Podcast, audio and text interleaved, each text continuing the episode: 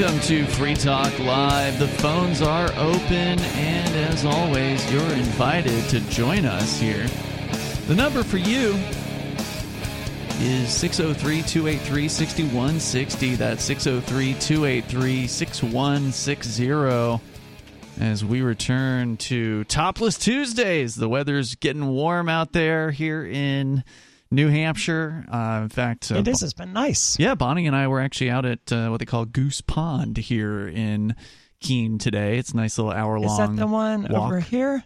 Um, no, it's kind of up north Okay. uh, from here. It's a nice little uh, hour long jaunt around uh, around what is uh, what I would call a lake. But Okay. uh, apparently, it's considered to be a pond. Anyway, uh, with you tonight, it's Ian. Oh, And- and all right. I was waiting on Mark for some reason. He's, la- And he's Mark. last but not least. Mark's with us again from his remote location in Florida.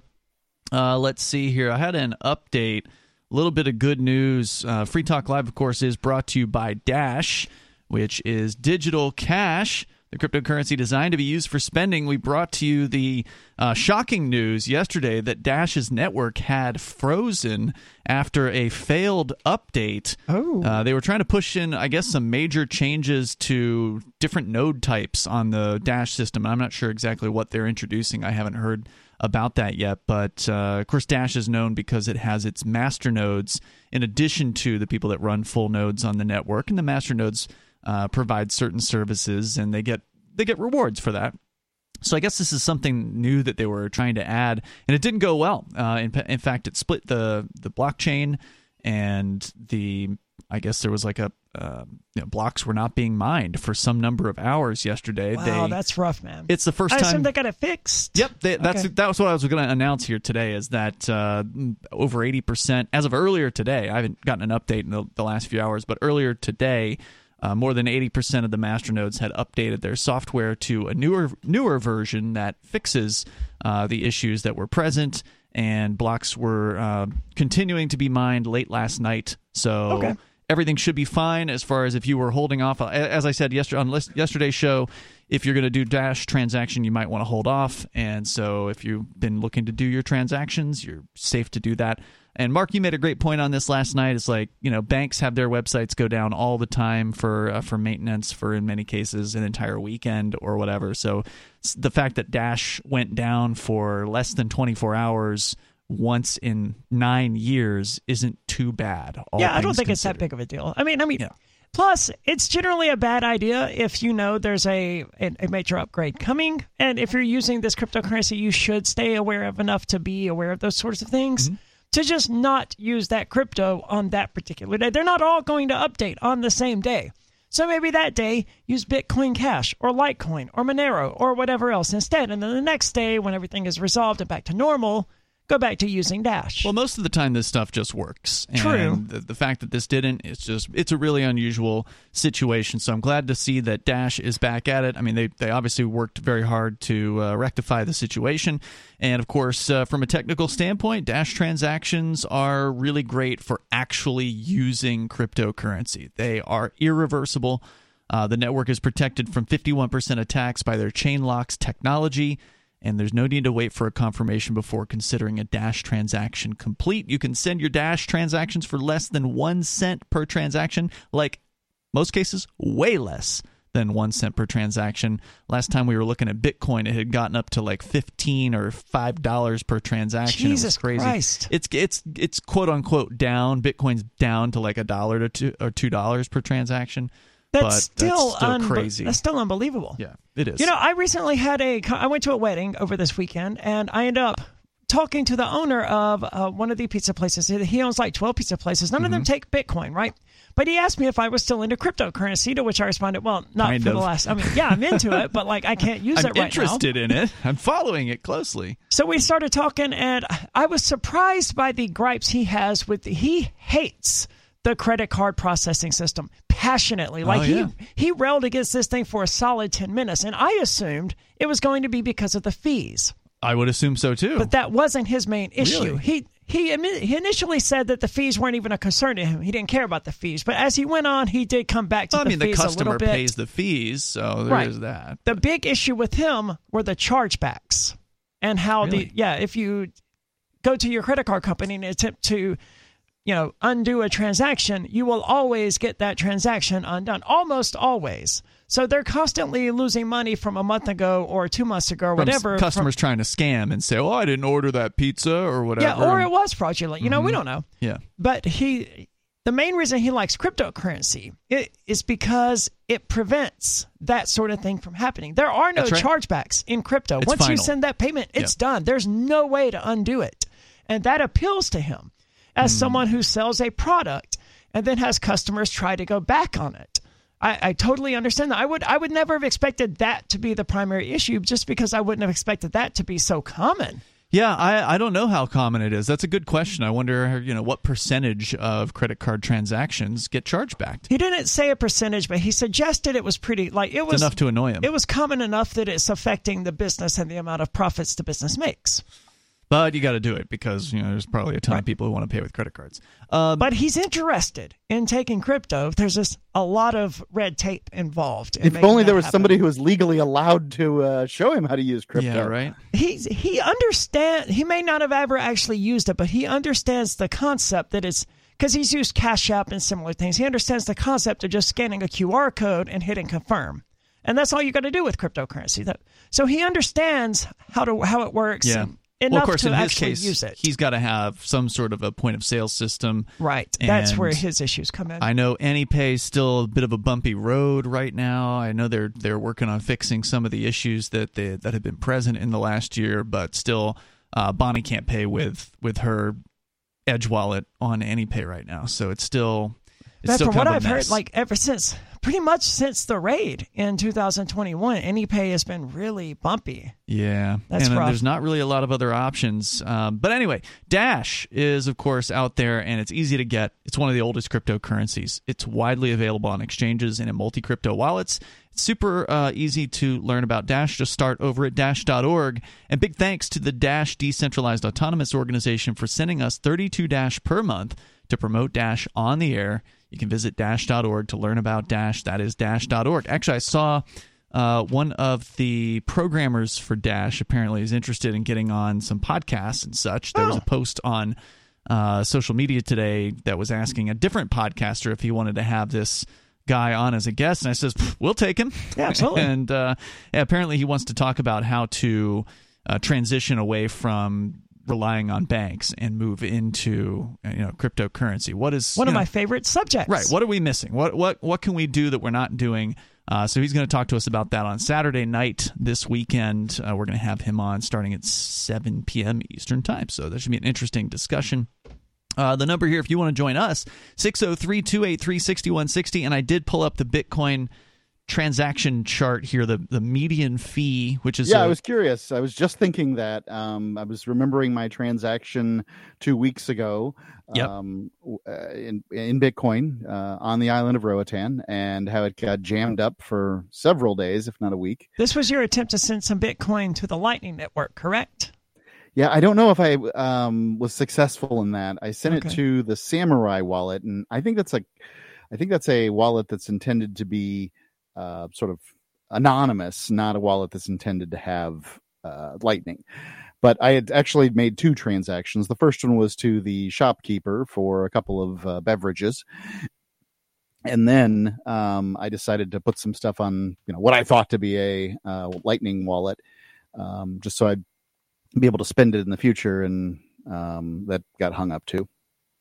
right. And where wasn't your transaction hung up for like a week? Do you recall how It- long? I don't know how many days, but it was hung up. Uh, like a week comes to mind. I bet it was like f- at least five days. Jay Noon um, had one hung for a week in that same same time frame, uh, and that was the time frame when the prices were going up. Uh, the median fee peaked up at twenty dollars per Bitcoin transaction. This was on May seventh, or it looks like May eighth, and now today it's quote unquote down to just under two dollars. Yeah, but uh, at twenty dollars, you've got to be sending at least two thousand dollars for it to be only one percent of the Yeah, transaction. it's crazy. That's absolutely insane. Most people aren't out there sending two thousand dollars. So uh, yeah, Bitcoin isn't useful Well- for uh, for a currency. It's just not. Right. I, I think that you know when um, when I hear the Bitcoin maxis talk, they're passionate and they uh, I think they've got some good points. I think it's a nice settlement layer. You know, if you want to you know make a big transaction, I get using Bitcoin. Um, but if you want to make a day to day transaction, there needs to be something else that works, and that something else is certainly Dash. Um, I, in the past, have used Bitcoin Cash to some success. I don't know what the network's like right now, um, but you know, there's there's a few choices, but Dash seems to be chief among them. and It's the only one that I know that has privacy to it. All I've made peace with where Bitcoin is going. I, I used to hate the fact that it's not usable as a currency, but more and more I'm beginning to see it as a sort of digital gold. We, we have all sorts of other currencies that are usable that we can transfer into Bitcoin if we want, but Bitcoin seems to be the best store of value across cryptocurrencies. And all cryptocurrencies, almost all, if they're listed on an exchange somewhere, they can be transferred into Bitcoin or any other cryptocurrency. So, in that way, I don't necessarily object to seeing Bitcoin being sort of the reserve currency or the gold standard currency of the internet going forward. That seems to be what it is. And that Yeah. seems to be what it's going to continue doing. So I don't necessarily mind the $20 transaction fees because realistically, you're really not supposed to use it, for, as far as I can tell. You're supposed to hodl Mm-hmm. Bitcoin. That's how they designed it.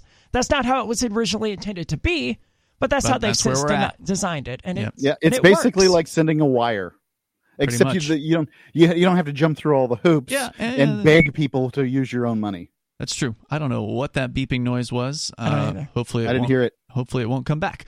Um, the number here is 603 283 6160. I know, uh, Aria, you had a crypto related story. We'll, we'll get to that coming up here in a moment. But there was actually a the news that I started the show with last night, and we never even got to it. nice. Uh, it's about the FBI getting caught, according to the New York Post, in yet more massive, outrageous FISA abuses. The Foreign Intelligence Surveillance Act court. These are the secret courts to get like secret warrants and stuff without going through the normal court system. If I recall correctly, and if I remember correctly, the magistrates grant these with like a 98% accuracy or something. Like they don't even care. This is just a rubber it's above stamp at this stamp, point. yeah. Yeah, a magistrate is uh, you know secret code for cop asking like a judge. I, I would accept that. So, according to the story here, The magistrate in Ian's case um, allowed a, a lie about me to be spoken in open court, and um, you know no one seems to care. Never saw hide nor hair of that magistrate again. Well, you saw how much they lied during the Ross Ulbricht trial. I, I would Oh, not expect them lying about you hanging up or whatever to to ever make a dent.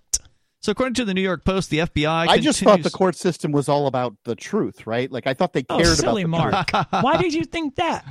Uh, Just, just, just saying. They, they, they, they like to hang that word justice out in front of uh, their their uh, buildings. The FBI continues to ravage the privacy of vast numbers of Americans, according to the New York Post. For each American, the F- the FISA court permitted the FBI to target. The bureau illicitly surveilled almost 1,000 additional Americans. Wow. So we were talking about how the FISA court is a rubber stamp. Well, the FBI said, "Yeah, too much work to have to go and ask for the rubber stamp. We're just going to go ahead and do whatever we want to do." Well, that's why they invented these massive spider botnets and stuff that you know Edward Snowden revealed to us.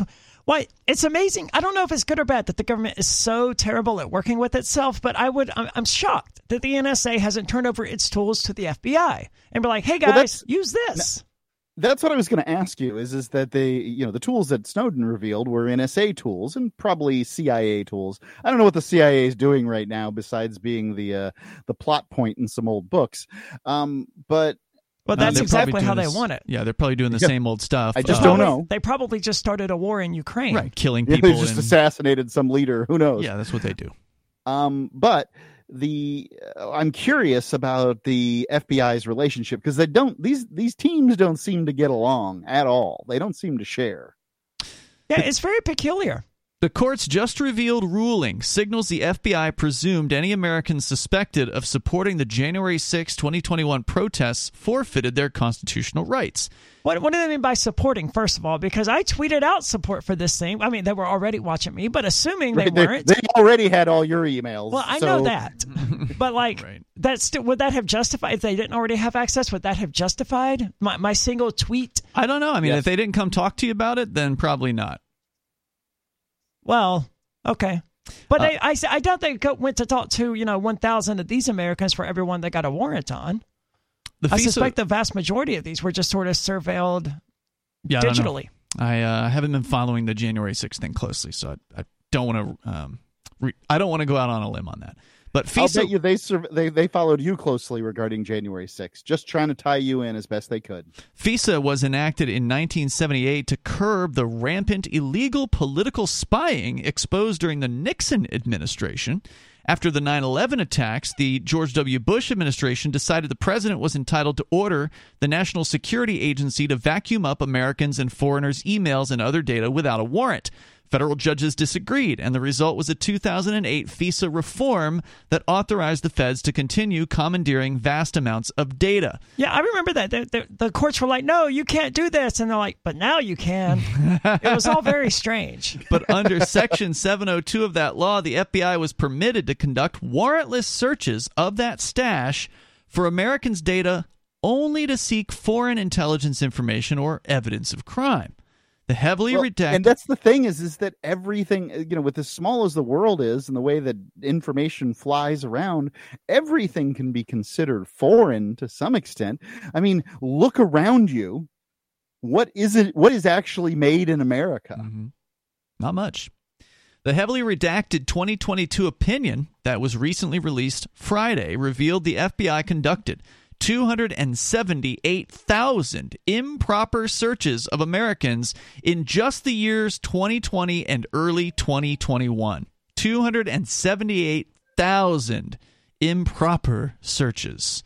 And, and remember again how easy it is for them to get a warrant to justify these searches. They just they didn't do it because no one was going to hold them accountable because it wasn't going to hurt them. It wasn't going to They still won't them. be held accountable, even with No, this report true. coming out. yeah. right it's the uh, it's the same old saw if somebody doesn't have to work for something they don't appreciate it and if they don't appreciate it they don't have value for it and that's what happened here um, when the the judicial branch said hey we want to help you spy on americans but you can't do it without our permission because that's not checks and balances Mhm. They basically sent the message to the executive branches look we've been your bitch for 200 years and we'll be your bitch for 200 more for god's sakes. But you gotta at least call us mrs bitch. Uh, incredibly, the Bureau conducted roughly 3.4 million. i'm talking to you federal judges. You're all the bitches of the the executive branch Incredibly, the Bureau conducted roughly 3.4 million warrantless searches of Americans in 2021 via Section 702. So wait, they increased it substantially by like a factor of ten. Um, Am I understand? They did two hundred seventy-eight thousand between well- 2020 and 20. Yeah, that's what it sounds like, right? Because it, yeah, it says uh, it was 278,000 improper searches of Americans from 2020 to early 2021, and then in 2021, it was 3.4 million warrantless searches. I presume an improper search and a warrantless search are the same thing. I would assume so, and they were just trying to avoid repetition. Yeah, maybe so. Uh, That's absolutely insane. It's not terribly surprising, but I mean, what? So what happened? Would be my question in 2021 that the government believed gave them the justification to expand. January 6th. Exactly. Uh, the day before. The, the great big nothing, where some dude in a stupid buffalo outfit stood in the halls of Congress, and that made a bunch of people who respect the halls of Congress very upset. aoc almost died a half a city away I, I'm sure it was traumatic. You know, I, I couldn't relate. Having actually had loaded weapons pointed at me, I can't imagine how horrible it must have been for Alexandria Ocasio Cortez to see people walking through the Yes. the, the building. how horrible that must have been to know that someone was in her office without her permission. So the day before this opinion was released, the FBI or an FBI whistleblower revealed in congressional testimony that FBI headquarters had pressured agents to treat anyone who attended the January 6th protests as a criminal suspect. The FISA court opinion reveals the FBI wrongfully cast a far broader net. Roughly 2,000 protesters supporting Donald Trump at the time, including an unknown number of undercover agents and informants, entered the Capitol that day. But an FBI I mean, one of them was like front and center calling for violence. And they had the guy's name, they have pictures of him, and he was He's never, never charged. charged. He just vanished. And he, Well, he- we know what's going on there. yeah, he was so Um, clearly an FBI informant or an FBI agent. And like, there's been no accountability for that behavior. And there absolutely should be. Like, the FBI caused January the 6th. And even though nothing happened on January 26th, the FBI caused it and they've since used it to justify this enormous tenfold power grab. Lots of people have been rounded up. Lots of people have been put in uh, to prison cells over this. By the way, they've been doing this since 9-11 i mean basically it's the I same know. thing every i think it, it- it- if i if if i remember correctly every single terrorist the fbi has caught they had previously funded and helped them plan the event. Now we don't know how many of these people would have gone through with it but i can tell you that the that that there's I, I feel safe in saying that a good percentage of them probably even most of them probably would not have done whatever it is that uh, they're accused of doing had the FBI not nudged them along. In one case, Mhm. The assume it- FBI shot down the job that one of them was trying to get. Now, um, you, you know what it's like when you get a, a new job, hope springs, right? And who knows what this person's life would have been like had the FBI not told called their boss and say, "Hey, don't hire this guy. We're trying to get him for being a terrorist." Yeah, I remember that story. That was one of the FBI setups where they were setting somebody up to become a fake terrorist, so they could bust somebody and claim that they stopped a terrorist attack. I don't remember which one it was, but I remember the state Alaska. Yeah, it was Alaska, being yeah. involved. One of Ah, the got it! Yay! one of the uh, 200 plus of these setups that the FBI has conducted in the last two decades. And this was several years ago that it was over 200 uh, that they'd done this. An FBI analyst exploited FISA to unjustifiably conduct searches on 23,132 American citizens, quote, to find evidence of possible foreign influence, although the analyst conducting the queries had no indications of that foreign influence, according to the FISA chief judge. No, they just wanted to be able to say, look, Russia caused January the 6th, so now we have to also expand our war. The court ruling didn't disclose the standards, if there were any, that the FBI used for its warrantless January 6th searches. Did a Twitter retweet suffice? It gets worse, and we'll tell you about that coming up here in moments. The number is 603 283 6160. I'm sure there will be just so many agents held accountable for this.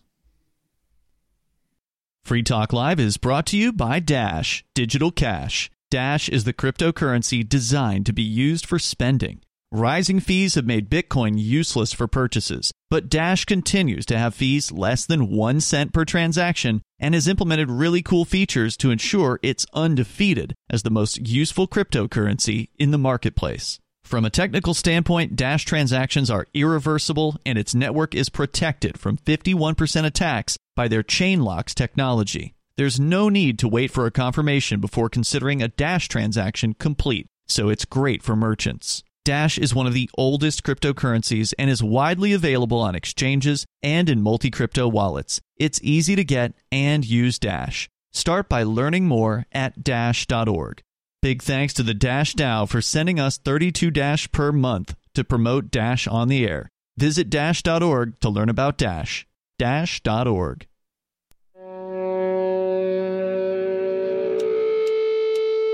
Yeah! It's Free Talk Live. You can join the show here. Just dial in at 603 283 6160. That's 603 283 6160. Of course, you can bring up absolutely anything you want to discuss. We're talking about the latest spying that well, is supposed to be illegal, supposed to be not allowed and forbidden for uh, the FBI agents, uh, the federal government thugs to be performing, but a recently released report from the FISA What's- court. What's a good term for somebody who can disobey the law with impunity, with the expectation that they will not be held to account? What is what? I, I don't think there is a term for uh, that. Of government course. agent? Right. Well, yes, you're Yeah. you're exactly right. But I mean, you're calling them thugs, and I, I I- The you king. know, I mean, like they're, they're they're kings, Mark. Effectively, I mean that that's the term for them. the It- king's people- men. No, just the king in general. I mean, the king's men historically had to be accountable, and they they could not break the law. And the king, however, was above they did the in law. Braveheart. Okay, well, generally speaking, not relying on Hollywood for our history here, the Oh, soldiers and such a the, good movie. and the knights and the lords, the, the lords were you they sort of broke the law in their own territory, but generally speaking, only the king was really above the law, and that was because the king made the law. So if he did something, it was automatically legal, right? And that that was just sort of how that functioned. But the people who enacted his orders had to obey his orders at some point because democracy made everyone into a king, or it made everyone in the government into a king, so to speak. They became ava- uh, freely able to break the law. We like the FBI.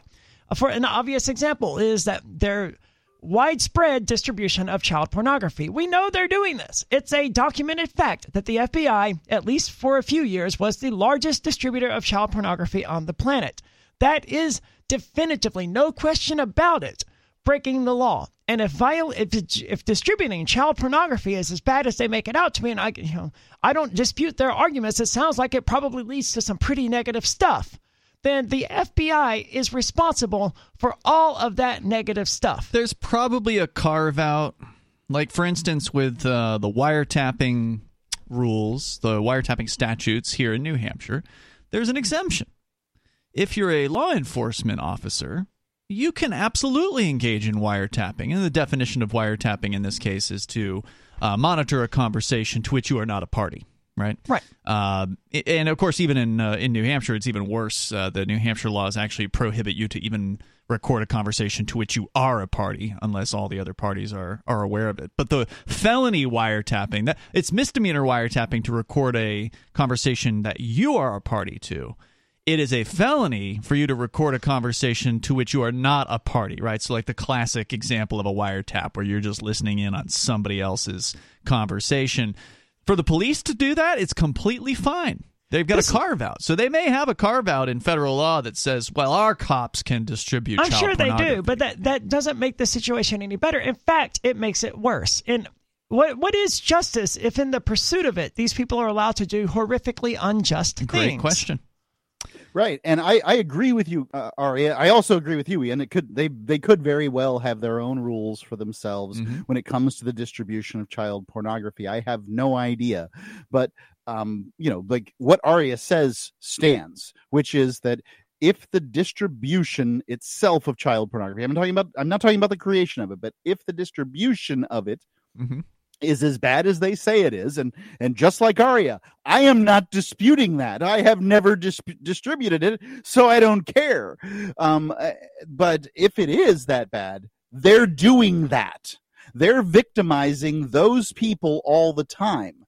When they Yes. share the child pornography when they use it as bait when they do that stuff they in, from what i can tell a, th- a 99 999 times out of a thousand they lose the fish off the hook, which means that they've distributed the child pornography and got nothing out of the deal. Yeah, the reason I don't dispute is because I I don't know. I suspect it's probably true that, you know, the market for child pornography causes people to produce more child pornography in order to make money. I sincerely doubt that it has much of an impact. Like the people making child pornography are doing it for their own sick purposes and they're just selling it after the fact, but like selling it I suspect is not the primary point of the child pornography. Just like sexual gratification isn't really the primary point of rape, it's more about overpowering a person. So I suspect the wires are a little bit crossed there. Most people aren't doing it for any sort of financial gain.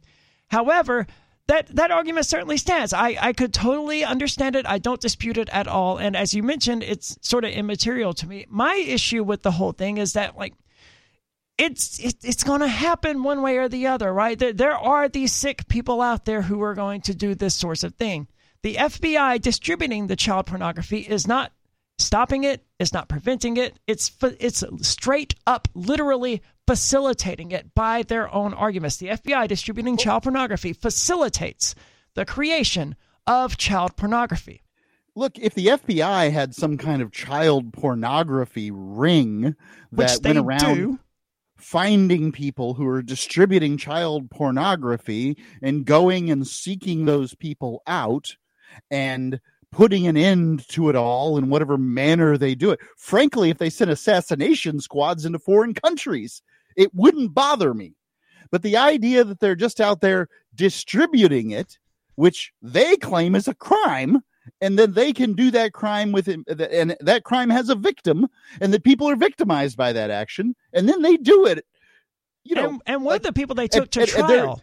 and Aria, to be clear, the FBI has probably distributed, from what we can tell, distributed uh, child pornography every year for the last 20 years. It's some years they were the largest Right. distributors. And the one of the people they took to trial, and I don't know what their percentage is about catching, you know, child pornographers or people who download child pornography. I have no idea. But one of the people they took to trial on this said, okay, well, I have the right to confront my accuser, so I have the right to know how you identified me as someone downloading child pornography. And the FBI had done this using an exploit in the Tor browser. Mm-hmm.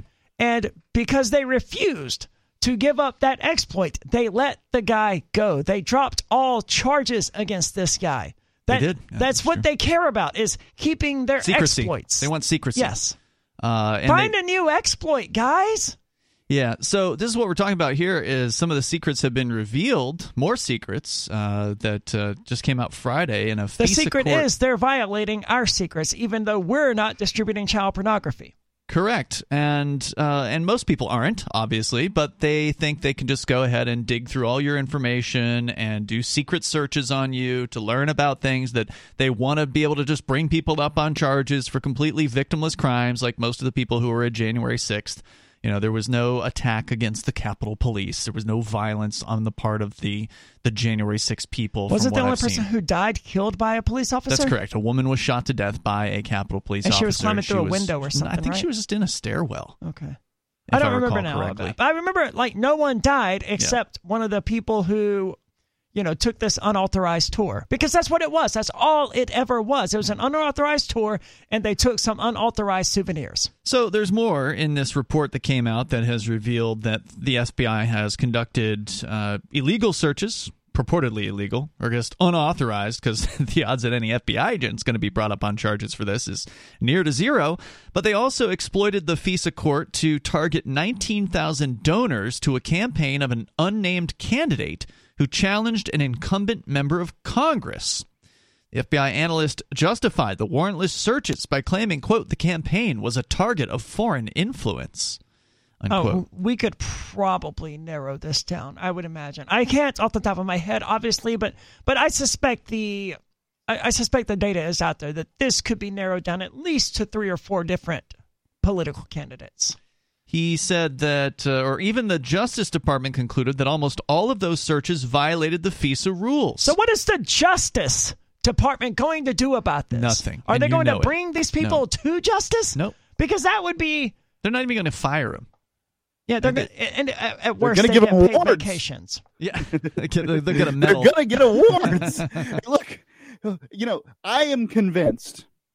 I'm convinced. Now, I have no proof to to to back this up, but I am convinced that you and Aria's charges, Ian, your, your and Aria's charges, are largely based on the fact that Free Talk Live is the only news source, the only audio news source that I know of that is going to do stories like this, and no one cares. Like no one cares, and nothing's going to happen. But you have, uh, you know, FBI agents that find you to be their their favorite little culprit, and they listen. Well, it was revealed. it was revealed. Yes, in, it was in the whole thing that the that they raided the studio for quote suspicion of child pornography or whatever in 2016, and of course Mm-hmm. they found nothing. And you know, seven years later, like we want to search it again, even though we found nothing the first time. So anyway, Yep. they found nothing, but they did make a note that it was that when they searched one of the computers, they became aware that the show Free Talk Live or some parties in there are interested in cryptocurrency They did, yeah. That's that true. was there and that was what set them on this exact trail so the the charges against myself and ian are direct extensions of the the false bs child pornography raid that took place in 2016 that was cooked up and that was retaliation for the fact that free talk live broke the story that the fbi was the largest distributor of child porn on the planet if that's not political We didn't break that story. We we we, we, we didn't read that break story. it Yeah, Right. But we sure pushed it. we, Right. we, we pu- we pushed it like a broke vehicle up uphill. Right. When I say break, I mean I don't mean Yeah, that we created the story. I mean that I just we, wanted we to were the make it ones who pushed I- it out there. I appreciate where you're coming from. I just didn't want to make anyone anyone to be confused about the terminology you were using. Okay. Fair so, enough. yeah, they've been uh, reportedly violating their own rules, and of course, they're not going to be held accountable. The FBI also conducted secret searches of the emails and other data of 133 people arrested during the protests after the George Floyd killing. And the Bureau conducted 656 warrantless searches to see if it could find any derogatory information on people it planned to use as informants. The FBI also routinely conducted warrantless searches on, quote, individuals listed in police homicide reports, including victims, next of kin, witnesses, and suspects. Even the Justice Department complained that these searches were improper. And this is only the latest in a long series of FBI FISA scandals. No, that no, that's a cop out, man. I complain that they're incom- eh, that that they're improper. I have no power to do anything about it. The Justice Department does. They're not limited to Right. just complaining. They can they freaking could bring do charges. something. They could. They run the the prisons, and they're like, guys, They run- stop breaking the law, guys. They I mean, run like the it's, it's FBI. ridiculous. The You know, Justice throw Department runs the freaking FBI. agents in prison, and then they'll stop breaking the law. That's the whole premise of law enforcement, right? And like these guys act like they don't understand how it works. No, the FBI are direct employees of the Justice Department, right? Mm-hmm. Like they, they, this is like I, I'm an assistant manager at my job, right? If I have people there who are doing things they're not supposed, I literally have all of the authority necessary to bring them in line or fire them. Right. The Justice Department not doing that is a monumental failure of the Justice Department. That's it's the of the- Injustice Department. That's part of the fun of being a government bureaucrat is you can break the law and get away with it. In April 2021, the FISA court reported the FBI conducted warrantless searches of the data trove for, quote, domestic terrorism, public corruption and bribery, healthcare fraud, and other targets, including people who notified the FBI of crimes and even repairmen entering FBI offices. Okay, you people out there reporting crimes to the FBI, stop that. They're the devil. Stop stop trying to make deals with the devil. You're not going to win brownie points. Hmm. They're not going to help you get out of a speeding ticket. They're evil. They're going to target you. Wow. You're probably one of these 3 million people they they searched without a warrant. Yeah. They're it- evil. It says right here if you sought to report a crime to the FBI, an FBI agent may have illegally surveilled your email. That's it. Okay, first of all, use Proton Mail. That way it's encrypted, or Tutanota, or one of these other encrypted email services. That way they they may have some backdoors. I don't know. I'm not saying they don't, but the best you can do is to get off of Yahoo and, And Gmail, yeah. and yeah, and use something that's encrypted. Even if you merely volunteered for the FBI Citizens Academy program I can hear. Chris Wade going, "No, just run Yeah, your yeah. own email server." But like, dude, that's the not average feasible. person can't do that. Uh, even if you merely volunteered for their Citizens Academy program, the FBI may have illegally tracked all of your online activity. The FISA court treats the FBI like New York City judges treat serial shoplifters. No, Going- I, I'm confused. I'm I'm confused on this. Uh, tracked online activity doesn't mean like watch your public Facebook posts and your tweets and stuff because I don't know. there's no way that's illegal. You're you're posting that stuff publicly. I can follow you on Facebook and Twitter if I so want to do. Well, illegally surveilling your email is not just you know following somebody on on Twitter. What I you, also don't think that the uh, the boot poli- the the Apple polishers that take the uh, citizens on patrol uh, classes or whatever um, expect that they are being targeted. In fact, I think they take the you know these classes for that whole purpose is, is that just to signal to the police officers, hey, we're on your side, back the blue, baby. Mm-hmm. As long as the FBI, I would love to see, you know, the FBI having a policy because if you had the Hatchet Man from ICP or the Juggalo things on the back of your vehicle, Mm-hmm. you get profiled by the FBI. Like that's a documented Mm. fact, and it's Mm-hmm. super messed up because these people are just trying to have their own weird little community Right. where they're not doing anything they're bad. considered a gang. Yeah. However, I would love to see the same thing being done to people with the back to blue stickers. And just just because the irony of it, like they support the police, okay, so let the full force of the police state come down Give on them a them. A taste of what it's like. Right. As long as the FBI periodically promises to repent, the FISA court entitles it to continue decimating the Fourth Amendment. Federal intelligence agencies refuse to even estimate how many Americans' private data have been rounded up in government databases. There's no reason to presume the feds have disclosed all of their FISA wrongdoing. Prior to Edward Snowden's leaks, which, by the way, was 10 years ago, it was 2013, the summer of 2013, uh, when Snowden's leaks came out. The feds probably admitted less than 1% of federal surveillance abuses. Section 702 will expire this year unless Congress reauthorizes the provision. But the FBI's perpetual crime wave has created a hornet's nest on Capitol Hill. Representative Andy Biggs from Arizona asked, quote, how much longer must we watch the FBI brazenly spy on Americans before we strip it of its unchecked authority? Well, how exactly are you going to do that? Okay, guys, you can get an 11 pound tub of tar for $30 on Amazon. I, I can't imagine feathers are too much more expensive. Right? You just got on the list. And, uh, I've been on the list. and look, again, it's worth saying tarring and feather somebody is not painful. It's it doesn't have to be painful if you use cold tar. It's just embarrassing and it makes a statement. And this is an American pastime. It's an American tradition. It should be widely acceptable when you're when when the people ruling over you do crap like this. The best thing we can do is not hurt them, but tar and feather them and say, "Hey, look, we're not going to stand for this. This is how it starts. We Who do you want to tar and feather? The representatives the, or uh, the FBI agents and the FISA judges? Okay. How about we just fire him instead? I mean, just never come back, uh, shut down the agencies because that's the only thing that's going to, to actually change anything. I like that. Better. Abolish them entirely. What these uh, because it's I mean tarring and feather someone. I mean, what these representatives sort of an act of aggression, even yeah. if it doesn't hurt them. What these so-called representatives are proposing here is something that cannot be uh, it cannot accomplish anything okay even if it quote unquote happens. So oh yeah hold on just a second. I want to um, I, I, want to address tar and feather, feathering as uh, aggression. So we are told in school regularly to the point that it may very well be the truth right that the, we are the government. Remember the whole we the people thing? Yeah it's garbage. And if we are the government we own the land. And we we employ the people we, we own as serfs all the people on the land and therefore tarring and feathering our own serfs that have chosen to work for us and have done a terrible job and broken the rules over and over again, I would say falls within the category of non aggression. I know, but I'm not a statist, so I don't I, I can't buy into that mindset and be they're not ideologically consistent. Okay? If you if you go to DC and you try to take somebody and put them into a, a you know a bin of tar or pour it on them or whatever without them uh, you know agreeing to it in advance, they're not going to see that as. But what would be the consequences of that? I I, I almost probably like a long time in prison would be my guess.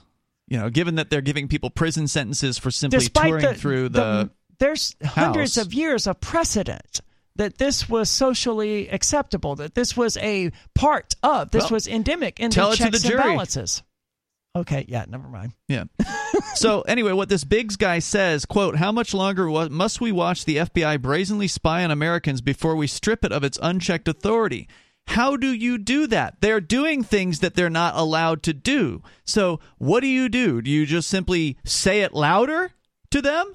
Okay, we really mean it this time. You're not allowed. We caught you. Tisk, again, tisk, tisk. Again, because we caught you uh, in 2020 doing this and you escalated it tenfold. And yeah. we caught you, I think they said in 2008 doing this. And you escalated again. So, yeah. yeah. You've uh, been very bad. A wag FBI. of the fingers, not doing it. Right. We're going to wag two fingers at you this time. I mean, what are they going to do? Uh, just because they pass some stupid stuff on a piece of paper isn't going to stop people who are already willing to violate the quote unquote law. Uh, well, they, those people aren't violating the quote, quote unquote law. Those people are doing their jobs. The people who are reporting from the Justice Department that this is happening those are the outliers. Those are the people that are like, oh, you know, hey, they're not supposed to be doing this. I don't know what I. They, they want this. This is the Justice Department mad at the Justice Department I mean, for doing what it's there for, right? The FBI is an anti-constitutional agency to start with. Shouldn't exist. That's true. I mean, we are faced with the exact set of circumstances that Thomas Paine wrote about in The Rights of Man, where it's not it's not just one tyrant. It's easy to point at one tyrant like Trump or Obama or some king Mm-hmm. or King Louis in his particular case and say, "Look, that's the tyrant. That's the that's the bad guy. That's the one we got yeah, to you get can rid of." identify him. These are faceless bureaucrats. Yeah, but that's not the way it works. There are a thousand insolent tyrannies overseeing us, from the FBI Right, and you to can't the identify NSA to the local police to the sheriff, and they're all shadowy. They operate in the shadows. Like this system is fundamentally broken. It's not going to get fixed. The American experiment failed, and the best thing we can do to fix all of it is to abolish the government and live in freedom. Yeah, but these guys are just talking. Here's another one. Mike Garcia from California declared, "We need a pound of flesh. We need to know someone has been fired." Which, of course, is Great. uh, You know, that's I, I'm with him. I just don't believe that it matters. Yeah, and- and- I think it's what they do is, you know, if they're going to fire somebody, they fire an administrator. They fire the the top guy. Oh, oh we'll clean this place up. We're going to fire this top guy and put another one of his underlings in his place. And then that and then the whole idea is that that's going to somehow clean up the corruption. And it's absolutely they should ridiculous. fire every every one of the FBI agents that have ever participated in this, top to bottom, Yeah, they should. and then we'll They see won't. what happens to the agency. But you know, and I know that they won't do that. We also Uh, need a kilogram of flesh because Americans don't know what that is, so they'll just keep taking flesh until there's none left because they don't know. So Jerry like, "Is this a Nadler. kilogram?" the, the pound no. of flesh, the pound of flesh was closest to the heart. The pound of flesh was a killing uh, cut. Hmm. Just to be clear, Jerry Nadler. okay, well then who- we don't need a, a pound of flesh. He's a uh, representative from New York. He's apparently the House Judiciary Committee's ranking Democrat. He also opposes reauthorizing the Section 702 without fundamental reforms. And this, by the way, this article was written by James Bovard, who I believe is a fairly liberty friendly Oh, yeah. guy. He says perhaps FISA should be renamed. I've the- interviewed him three times, Ian. yeah, uh, perhaps. Just abolish the FISA courts. They're not using it anyway.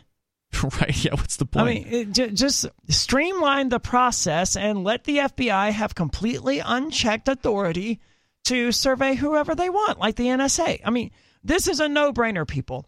The the FISA court is just a rubber stamp. Get rid of the rubber stamp. It's not necessary. They're going to do what they're going to do. Let them do it. They're not going to do anything.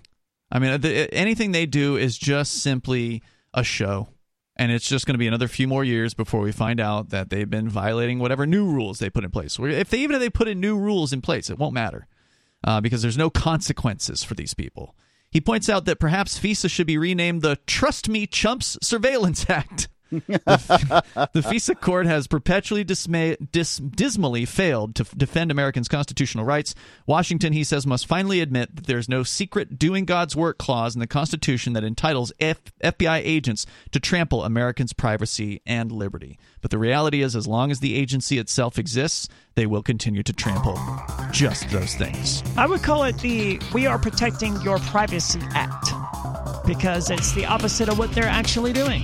We got more coming up. Uh, the number, if you want to join us here, is 603 283 6160. You can bring up anything you want. Uh, coming up, Coinbase and their suit against the SEC. I think, Aria, you wanted to talk about that tonight. Of course, whatever is on your mind. Mark wants to weigh in on saving AM radio. It's all coming up.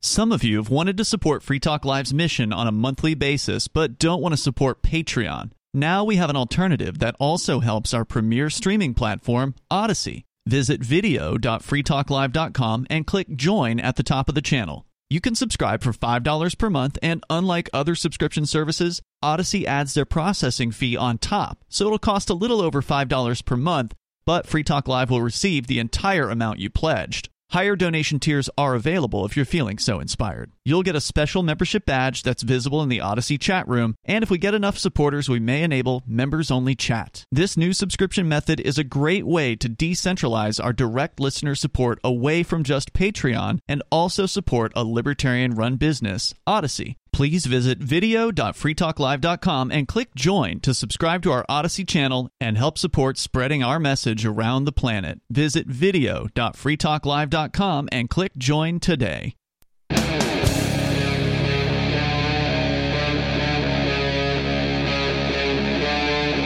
Free Talk Live.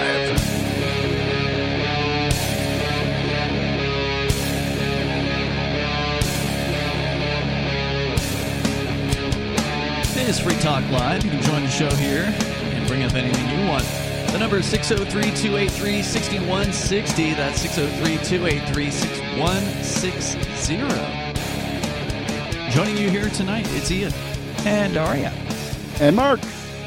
I actually had a related story to the whole FBI, the latest revelations that they're continuing to violate people's rights on a flagrant uh, basis, and of course, not ever going to be held accountable for it. I got something related to that. Plus, we got the uh, Coinbase trying to turn the tables on the SEC, apparently. Uh, Aria's got some information about that. Um, and we're going to go to your phone calls first, though. Major Payne is on the line in Michigan. You're on Free Talk Live. Go ahead, Major.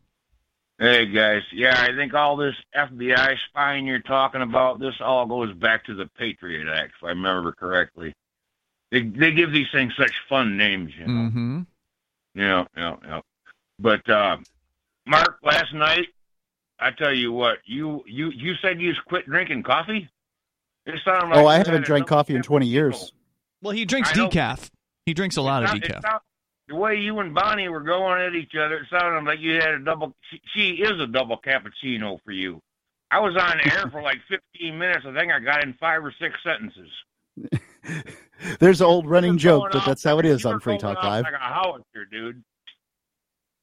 It sounds like it was a good episode. I mean, Ian mentioned that the show prep that they led off with, they never got into, and those are always the most l- dynamic and lightning filled shows. So Yeah, I, was, I hate I was missed it. I was waiting for him to get to the whole FBI thing myself last night, but he never did. Yeah, never did. Anyway, I got one. I got one out of Connecticut. They just passed a bill into law where uh, let me see if I can rem recollect this correctly. They're not going to discriminate against minor attracted people. Who's not? Now that sounds to me like fuzzy language for uh, pedophilia is now legal. When you say they aren't going to discriminate, who's they? The state of Connecticut. And what would that mean to discriminate against them? Like, you know, they're I not to. do not know. That's what I said. This is Mhm. very fuzzy language. You, Gotcha. May- Maybe you ought to pull up the bill because I might not have the wording correct. This is just Mhm. something I remember hearing a couple days ago. Okay. But Yeah, I've heard out. this too, and it. I mean, I haven't looked into it. I, I honestly haven't. I mean, what to me it sounds like is there's a lot of news out there that's bait, right? It's just they dangle it out there, and then the liberals will jump for it, and the conservatives will jump for it, and like you can hear it, and I just don't believe it. Um, and I, I don't believe. I find it very difficult to believe that any legislative body would be so breathtakingly stupid as to pass anything intentionally. I, I certainly could believe that they could uh, pass something unintentionally, but Well- intentionally that says we are not going to discriminate against minor attracted people. I've I pulled up the result. Uh, pulled up the Bass. search engine, right? And I what I got is from ConnecticutFamily.org, which is absolutely a Christian organization. So take I've it with a one grain here of from salt. CatholicVote.org. Yeah. but it it does appear that it would it would expand the anti-discrimination laws because you can't discriminate against people for their gender identity or their sexual orientation.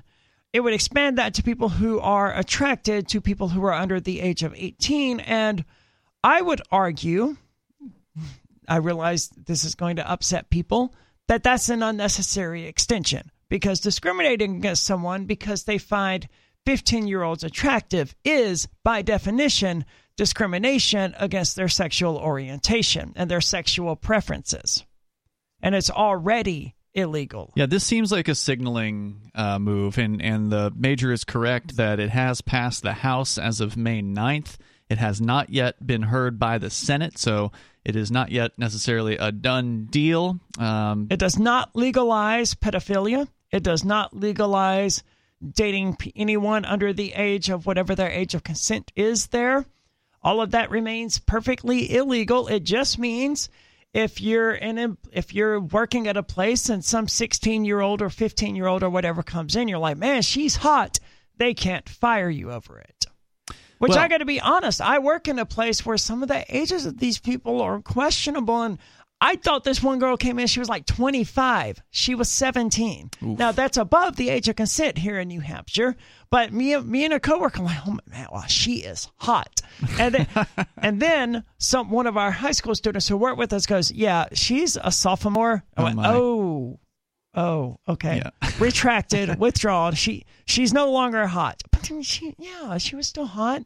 Well- but hot, being hot and being actionable are two entirely different things. And we can't pretend like they were like if you if you see a hot 18 year old oh no it turns out she's she turns 18 in a week Sud- suddenly you're you're a devil you're a demon Yeah, you're evil make it's any sense. absolutely insane But that said, I mean, the libertarian perspective on this, Major Payne is that you should be able to discriminate. That if you hear somebody saying something that you don't like, whether it's them at a job that you are the boss at, or whether you're, uh, you know, you've got a house that you you want to rent out and you just don't want a certain type of person in that house, you absolutely should be able to discriminate. Uh, and that is the libertarian position. Now, that doesn't mean that it's always the right thing to do, but you know, we should be able to know who's discriminating out there rather than have them hide it, uh, because there are some people who are very, very nasty as far as their beliefs are concerned, and you know they may want to discriminate against somebody based on the color of their skin or whatever. Let them. Let them do that. Let's get the word out that this restaurant owner doesn't like black people or whatever. You know, you fill in whatever the uh, the intolerance is, and let's let's let the marketplace uh, punish that person rather than forcing them to hire people they don't want to hire. I would also course- like to add that I don't support discrimination against people, obviously, and I don't support being attracted to minor attracted persons. And I wish that this was not the the hill that libertarians so persistently chose to die on. I don't know. I think that everybody discriminates. I mean, to say that you don't discriminate is I- okay, certainly, silly. uh, right? It's it's right? evolutionary. You've to got certain preferences, don't you? Yeah, I mean, Yeah, as far as like fair who enough. you're going to spend your time with or have sex with, that kind of thing, right? Right. When I say we shouldn't discriminate, we should give people the opportunity to e- expand ourselves beyond our discrimination. It's just my personal belief. Right. Is How- anybody going to say that you should be able that that you know like you should run a business that's so professional that when somebody walks in, your crew doesn't uh, you know like all over them? Okay. First of all, we didn't do that. Second of all, humans are sexual beings. Yeah. Like, and 99% of, uh, a completely made up statistic. The boys in the kitchen are going to comment on the girls Ninety nine up front. I percent. mean, So are the girls in Yeah, the kitchen. yeah. Ninety nine percent of the people who. Everything humans do is motivated by either a desire to get laid or a desire to have a sandwich after getting laid. I mean, you guys didn't like catcall her, right? Like you weren't in the back going, "Hey, baby," No, right? and we didn't Yeah. stare at her. We were just we we gave each other a look and went, yeah, Mhm. and that was the extent of it. And, and we even have code words, area, like uh, playing on the joke, hot teens in your area or hot milfs in your area. So whenever a hot girl comes in, we go area, and and no one knows what we're talking about except other employees, I right? probably And- just think they're mispronouncing your name if they, you know, seen that. I, when people say area, I, I think that a lot because a lot of people do that. but I mean, it was completely innocuous. We looked, and then someone says, "Oh, by the way, yeah, she she's a sophomore in high school," and we're like, "Oh, okay, never mind then." Right? But it, it's silly to to think of discriminating against people on that on that grounds because I'm not demanding an ID or for ID from anyone before I assess whether or not they're attractive. What else, Major Payne? It just seems to me they're trying to pass laws to normalize abnormality, and it's just not right. Thank you for the call tonight. I appreciate it. I mean, this definitely sounds like a law that is uh, signaling, right? Like it's it's we're we're with it. We're inclusive. We're going to include this other group that we don't really need to include, as you pointed out, Aria. It would already be covered under uh, the existing discrimination laws. I don't like. I can't phrase- imagine any, any lawmaker is this stupid. I really can't. Well, it's really Connecticut. Yeah, it is Connecticut. voting to not discriminate against phoebiophiles and What- pedophiles. They didn't necessarily do that. They just said a person's age is not factored into discrimination against sexual orientation. And that But- that makes sense from a logical perspective. the age that you're sexually attracted to someone is the definition of pedophilia and ephebophilia. I don't understand how this law could affect someone if they weren't a pedophile or uh, an ephebophile. Obviously, right? Yeah, by definition. Well, I mean, I, I guess if you found it, you know, uh, squick that your employees also dated like 70 year old women, you know, that that would be grounds for firing uh, in the absence of this law. It, I, it's just expanding what sexual orientation means. And I'm not necessarily opposed to that because sexual orientation is largely a matter of sexual preferences. Like, if they could ban on the basis of sexual orientation, then they could ban, you know, the white people who date black people, or white people who date Asians, or black people who date Asians, or what, whatever combination of race and genders or whatever that you want to insert.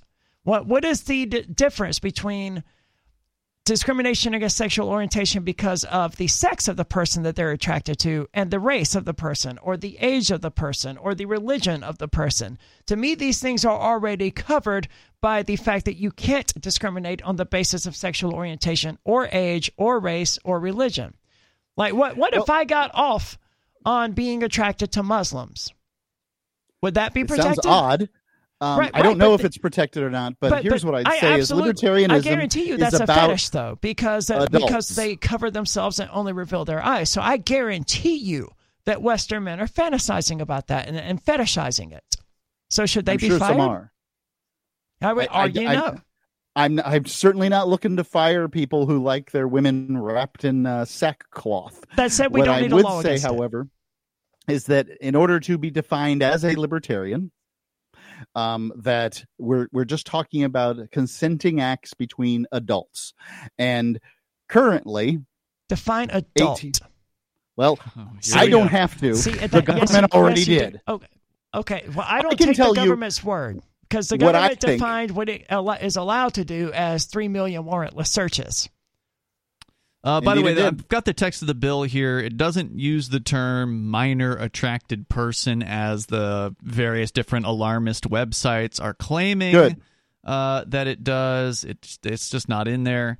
Um, and I um, want to go on the record as saying that you, as an individual, should almost certainly not date people under the age of 18 for for no other reason than that it's not socially acceptable and it will destroy your reputation. There are other reasons, sure, but that's the only reason we really need.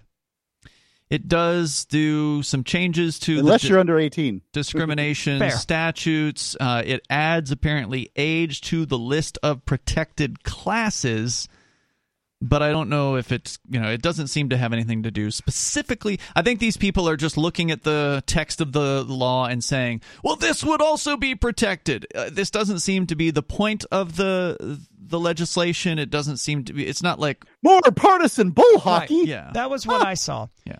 And I would also add that if you're under the age of 18 and you're dating someone under the eight, age of 18, you should be able to film private pornography with this person and have nude photographs of them without being charged with child pornography.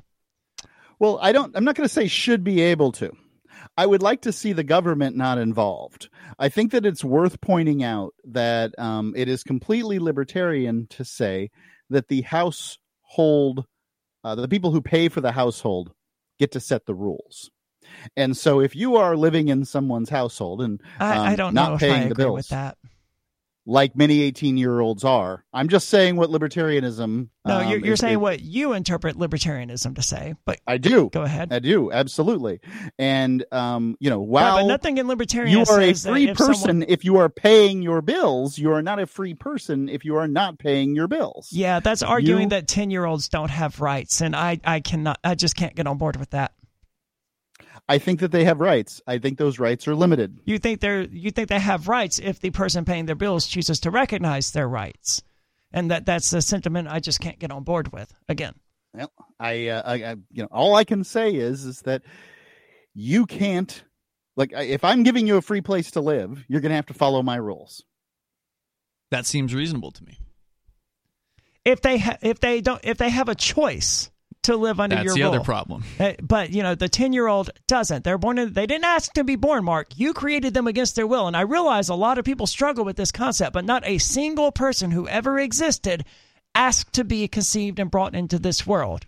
Uh, You, may believe that personally, but there's no scientific evidence to prove that such a thing happened. So we have to operate under the assumption that you brought this person into the world against their will, without their consent, without asking their consent, because you can't ask their consent. And then you're oppressing them because they're too weak and too young and too immature to survive on their own. To me, Let's no, take no your premise part of because that I agree okay. with your premise. I am granting your premise and I agree with it. Now, I have created someone incompetent at zero, zero years old, right? Yes. And we would agree that that person at some point can claim their own competency. Now, Yes. I am of the opinion that the way one claims one's competency is moving out and paying rent.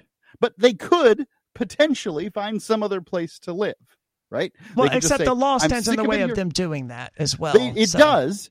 I have never used the law to prevent the one person that I have created incompetent. So we can't, uh, like you, you know, I- you said I- you. It doesn't matter whether you, used the use But the your law. person, son- not the If your son, who's 13, I think, He's 14 now. 15. 14 were to 15, move out.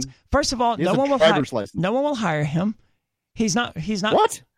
No. Very few I had a job at twelve. in a lot of states, you you can't can't, get get, a job, and and in, like here in New Hampshire, you're extremely limited in what you can do. We hire some people who are under the 18, and they're not allowed to do basic things like take pizzas out of the oven because that's quote operating heavy machinery, right? so, so so stupid. yeah. But the limitations that they put on people who are under 18, plus they can only work until nine o'clock at night. They can only work Right. like 10 hours a week. It's not Yeah, enough it's to pay their bills. Not Their rights serious are job. restricted.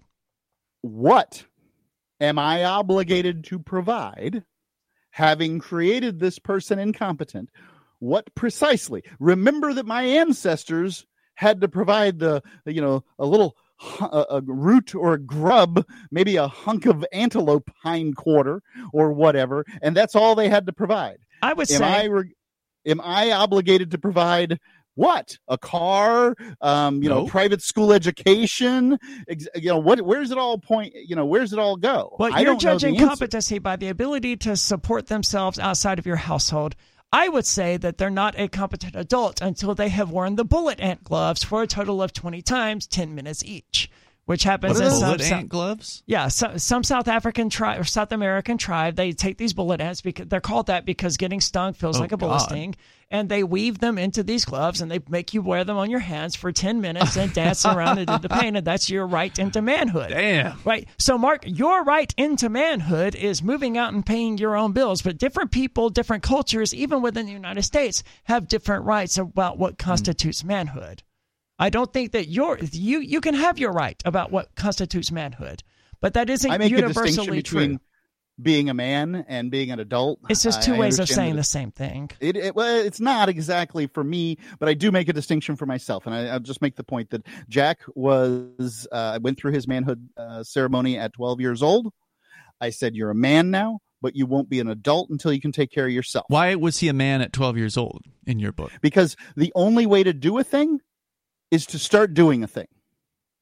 So he Right? didn't do what? So he didn't like accomplish something, and you're like, all right, now you're a man. That you just you Yeah. turned 12, and now you're a man. Is what you said? Right. Well, he didn't. There, there wasn't something. It wasn't a ceremony in which one could fail. This is why was a they have the ceremony- bullet ant gloves, Mark. I understand You the may bullet have- ant gloves. I would never do that. That sounds like child abuse. Oh um, yeah, I, yeah. I've seen some videos. It's absolutely child abuse. But you yeah, know, I would. I, would- They, they have all do this anything like religious trappings wrapped around it that justify, you know, this brings them closer to nature. It, it infuses their bodies with the with the mm-hmm. for- power of the jungle, and it makes them better warriors then it and should be a bullet and ant stuff. condom. Oh my Oh. god. Mark, don't say things like that. Let's go to the phones here. I got Sam in Ohio on the line. Sam, you're on Free Talk Live. Go ahead. Yeah, I'd like to comment on what he's saying. The fact of the manhood and adulthood, I would argue they are the same thing, Okay, and I would also ar- and I would also argue that argue away. the state has mixed up if it's 18 or 21. They're not clear really which it is. Okay. Well, they'll let you go to a rated R movie at 17.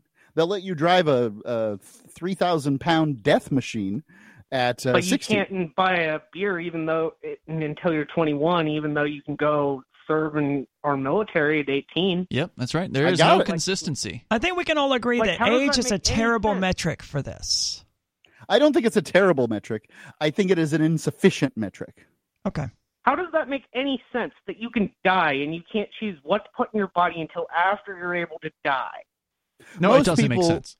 I, from what I've seen is is that people in the military can absolutely get alcohol, and that they're that places will even serve them um, alcohol out in Okay, public. but you know what he's saying, Mark. And the, I do. The fact is, most places aren't going to serve him alcohol, even though he says he's with the military because they're not willing to risk a potential undercover sting operation to snatch them up for violating the alcohol laws in their states. In the United Kingdom, you only have to be 18 to buy alcohol. In Canada, you only have to be 18. Oh, I think that you.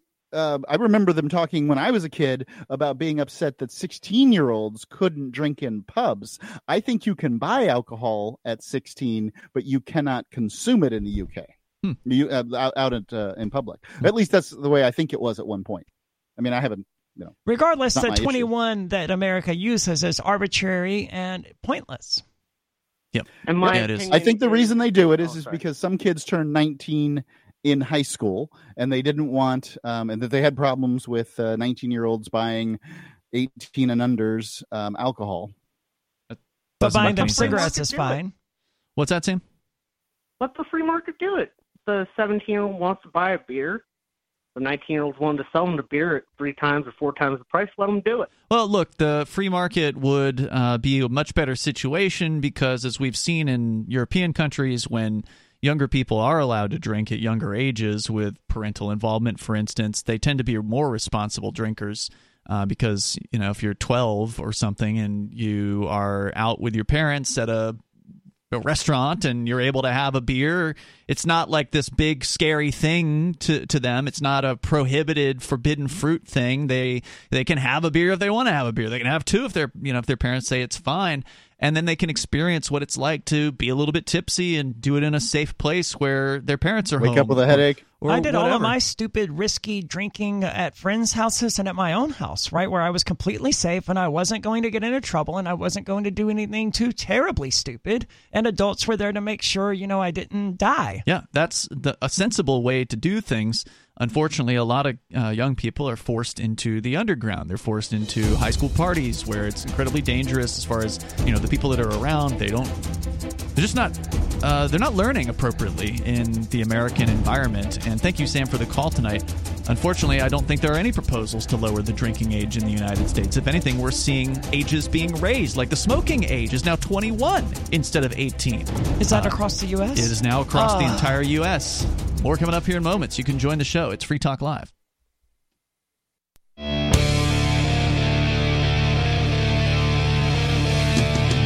It's Free Talk Live. You can join the show here if you want. The number for you to dial in is 603 283 6160. That's 603 283 6160. Coming up, Coinbase suing the SEC, the Securities and Exchange Commission. We'll talk about that.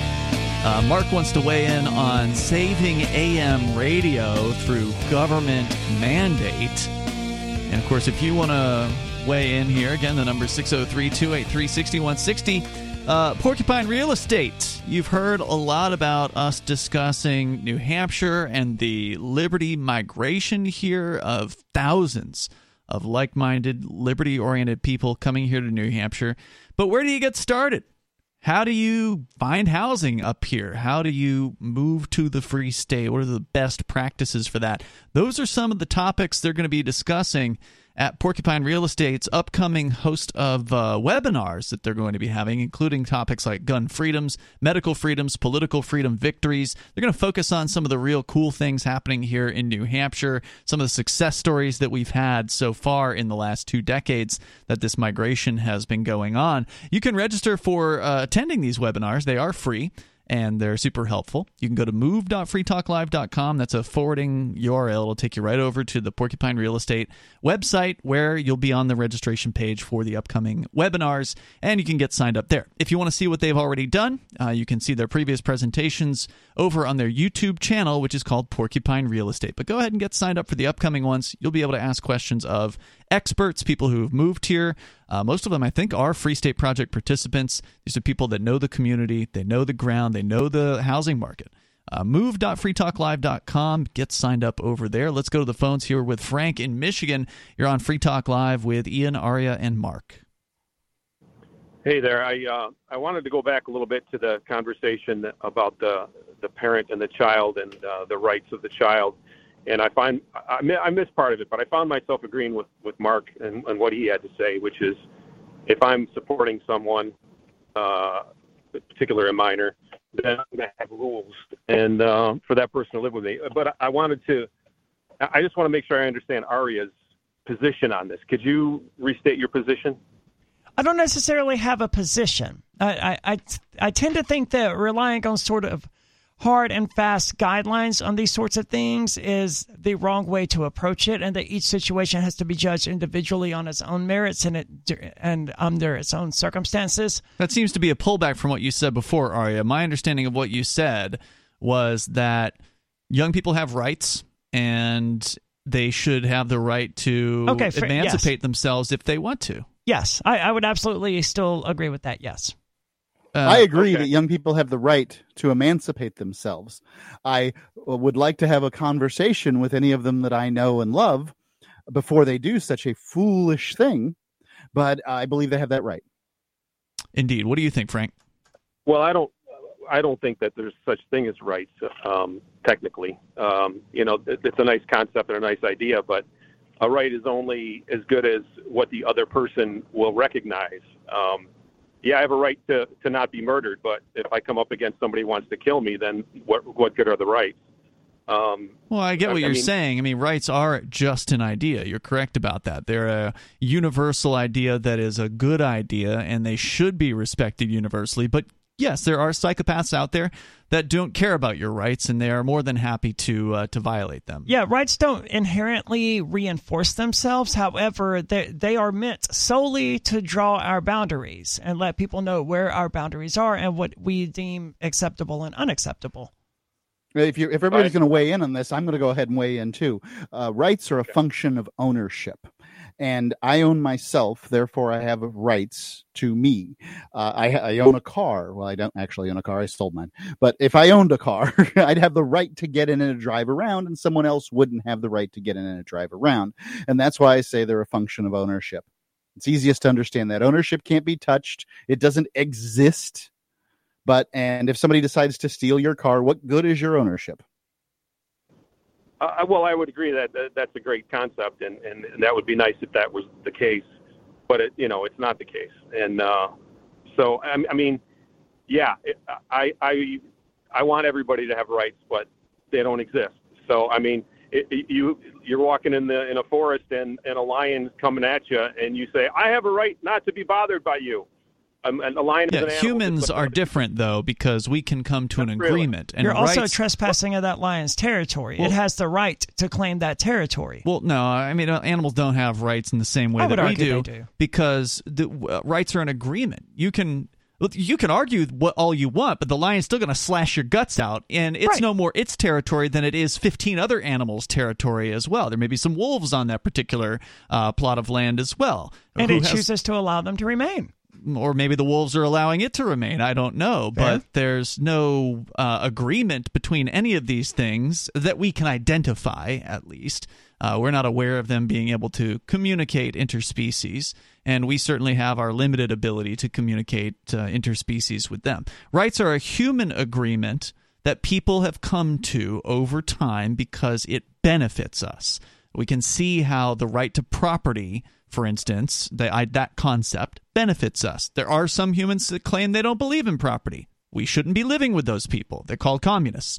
Uh, but uh, you know, for those of us that that understand the the idea of property rights, we can see how it helps people to be able to own things and then to be able to build from the things that they own and benefit from or sell those things and you know make life better for uh, for all of us. So it I, while i see what you're saying frank that rights don't actually exist they do exist in the idea form in an idea that we should all be respecting of one another. Don't you think?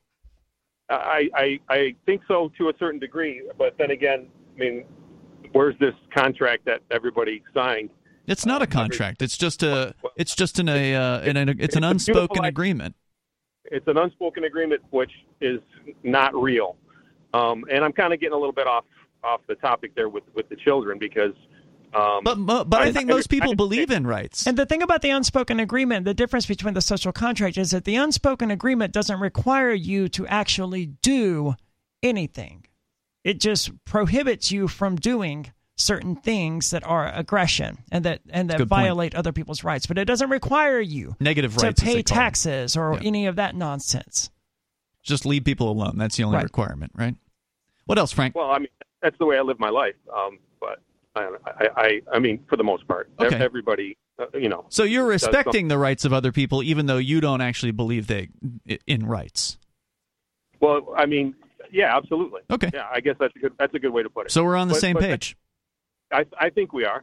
Um, uh, just because I don't think that they actually exist doesn't mean I'm out. I don't think people. they do either, I, but I believe that people should acknowledge and live by those concepts. I, I think so too, and, yeah. and the main one is the non-aggression principle, which is, I mean, if you do that, then you've got it ninety percent licked. So I'd say that's true. Uh, so why does it matter anyway. whether or not rights are real if it's important for people to recognize each other's rights? Well, because um, my I'm a parent, and if I have a child, that that child doesn't have any rights, and and and I'm I'm going to be in control of what happens to that child and what that child does if it lives in my household. Well, you're just not recognizing my, that child's when rights. does that right? child? Like if I didn't recognize your rights, 100. percent I'm not going to recognize the child's rights. That, when do you decide if, to do that? But if people decided not to recognize your rights, they have just as much authority and right to do that as you do the child's. Well, yeah, they do, and and and and I could choose not to associate with those people or protect myself for them. Absolutely. When do you when do you feel like the child that uh, is in your home becomes its own person who you don't get to control anymore? Well, like I think what what Mark said, which I agree with, is is when they're ready to to to, to handle their own life uh, financially and, and otherwise. This um, children as property some, thing, man, I just cannot get on board with it. It's oh, not I children mean, as can, property. It is literally children, children as property. Children children use us in modern society as slaves. I work for the perpetuation of my family. Okay, the child. Did, my family again, doesn't work for the perpetuation of me. Again, the I child am didn't choose that. Mark, you brought that child into the world. livestock. Just to hey, I, you said children is property, and I'm rebutting that. No, children no, aren't property. You're, you're rebutting it incorrectly, though, because that child didn't you choose any to come house into this that world. has kids and, and Mark, show me the Mark. You're shouting aspect. so loud, your mic is cutting out, dude. You're also not letting me your, finish a statement. Your, your fundamental argument is flawed. The child did not ask to be brought into this world and to be powerless at the age of one. You made those decisions on behalf. You forced that child into that situation. By doing that, you took on the responsibility. You're not that child's slaves. You have a responsibility to yourself and to your own actions and things that you have done that forcefully brought that child into the world. And I, I could make with agreements that. with that child, and exactly. that child wants to live above subsistence level because uh, you have not yet stated what I owe that kid. Like, I'd say I owe vegetables, a roof of some sort, or somebody who will provide that. And believe me, America is chock full of people will take a kid for, from you. Now, what their life's going to be like after that, I don't know. If that was true, the orphanages wouldn't be filled up. There Mark. are no orphanages in America. Oh. Not one. Okay. They don't exist. There's That's... a foster uh, foster home uh, okay. program. But usually, Christ, that's pedantic, even for you. I, I, I just, I just didn't know what you're talking about. There aren't any orphanages. Frank, do you well in the United States? There are definitely some orphanages. Most people in the elsewhere. foster program have been taken by the government from their family, and for better or for worse, want to go back. Frank, uh, did you want to weigh in with uh, any other thoughts? Just, just real quick. I mean, uh, I, I, have, I have yet to disagree, to disagree with Mark at all tonight on, on this topic. I think he's nailed it. Uh, Super genius. I, I uh, yeah, right. Um, it's my I, I did bring this child in, and I'm I'm responsible for the child, and I'm going to take care of the child, and and I'm going to have rules that the child's going to have to follow. That's just it. And you should. I agree child with the the right. point that if you are taking care of someone. Uh, they are your ward to some extent until they're ready to move on, until they're ready to move out on their own. But as Aria pointed out, correctly so, the law the legal system essentially prevents them from doing so up until this arbitrary point where they're 18 years old. Now, Mark says he doesn't care. He, his son can move out if he wants to. Well, yeah, good luck finding somebody who's going to rent you an apartment or rent Well, you a the- house under the age of 18. What? There's all kinds of people. There's what about his grandparents? Don't you think there's a half a dozen people right now in Keene, New Hampshire, that would give Jack a place to stay, and that every single one of them would have a set of rules Jack that he doesn't would have, have- to abide. Jack doesn't have the opportunities and resources of the average 14 year old or 13 year old. I've 15. forgotten how old it 15. was. Fifteen. I mean, most Okay, fifteen-year-olds aren't part of the Liberty community and don't have a millionaire dad. What there's first of all there's going to be rules wherever you go. The landlord is going to have rules if he's willing to rent to you but most landlords are not even going to look twice at an application from someone who's 16 or 15 or 17 they're just going to say nope that's not even an Isn't that- option. And isn't is and isn't that their option? It's probably a legal concern that they have that they don't have the age of majority and so therefore they cannot legally sign a contract which would mean that you would not be able to be bound those people those young people would not be able to be bound by their own signature on something legally. That is the reason why a bank will not let you go in and open an account. That is the reason why a landlord will not let you rent uh, a piece of property if you're under the age of 18 unless you're coming in with loads of cash and you're literally bribing the guy uh, to do Well, that's that. a bribe to put in down a. Uh, What's that, Frank? And that's one of the reasons why, if my daughter came to me at 14 and said, "Hey, I'm going to move out on my own and and make my way, own way in life," I would absolutely not allow it. And you can call me a tyrant or whatever you want to call me, but that's not going to happen. And part of the reason is because of Again, children as property. and the, and, and well, the government and the rules about this person. A 14 year old can't survive on on, on their own, and the, and and my decision. They used is to. that They're Yeah. going to be better off living with me. And if I'm a tyrant, um, or you know whatever you want to call me for for making my daughter at 14 stay and live with me, well, so be it. Because i i'm going to take care of that child until I uh, de- uh, determine uh, they're ready to move on. Until you I decide that property tend- should be free. You can put it that way. Yeah. I th- I think that girls have uh, opportunities that are different than what boys have, and I haven't run across this having uh, one 15 year old son, but um, I would hope that the people that love your daughter would give them the best would give her the best advice and which is you really need to stay here because life is as frustrated as you might be with normal life it's a lot better here than it is elsewhere now We there are the edge bit more, cases oh yeah there are the edge cases of people that live terrible lives in their teens Yeah, yeah, but you're changing the subject. We're getting away from the concept of children's rights here. If children don't have rights, then it's okay for you to beat your child. End of story. Right? Uh, um, yeah. I didn't I claim mean, they no, didn't have it. I don't agree with that. okay, so the child has the right to not be beaten. Uh, rights don't exist, but I don't beat my children. That, that that's not that's not what I asked. I didn't ask if you were willing to beat your children. It means that you can. You have every right if you want to to beat your children. Right? Is that No. correct? No, Why not? because I, I believe in the non-aggression principle. But children don't have rights, so they don't have the right to not have aggression used against them. It doesn't matter what the other person's rights are, are or not. So The you respect my life is by a code. It So- doesn't matter if it's my child, a minor, a two-year-old, a sixty-seven. Okay, well then let's take it away from you and take it to someone who isn't a libertarian. They, they, there's just some 40 year old man. He's angry. He's an alcoholic. He's a cop. He beats his his 12 year old daughter. Yeah, that's that's that's a horrible thing. He has every right to do that, right? Nope, Why not? It's his daughter, because that person should they should be living by the non-aggression principle. but that's but that's not, Not what everybody agrees believes in the non-aggression principle. Well, everybody should. Well, everybody should agree with rights as well, but they don't. Exactly. No, there's no. There's, you can't say exactly when I'm countering your argument. I don't think you are. You're, then the child has rights. If everyone should adhere to the non aggression principle and he's doing something wrong by not adhering to it, then the child has the right to not be aggressed against. Uh, well, I'm like I said, you, you, you tell that to uh, Uh, It sounds a, like uh, Frank a- a believes rabid in dog. rights without ad- admitting that he believes in That's rights. what I'm trying to get at. Yes, thank you. in which you know whatever it whatever it takes. Uh, I'm glad that you believe in rights to some extent, Frank, but you don't believe that your own children have rights or that they should be able to take care of themselves until you decide that it's time, right? That's about right. Yeah. Okay, and you'll Nailed it. know based on what.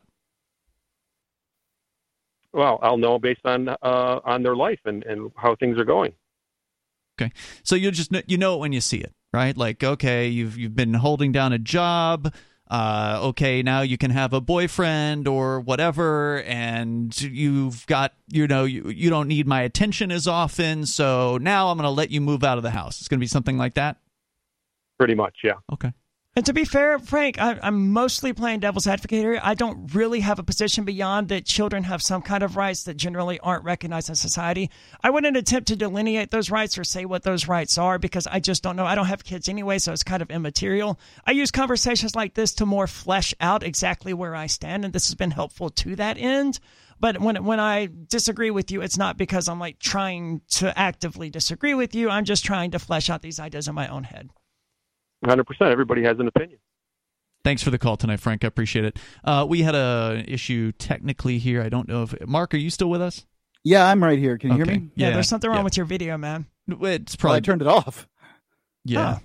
Something went wrong over here, unfortunately. I don't the, know if it's you guys or me.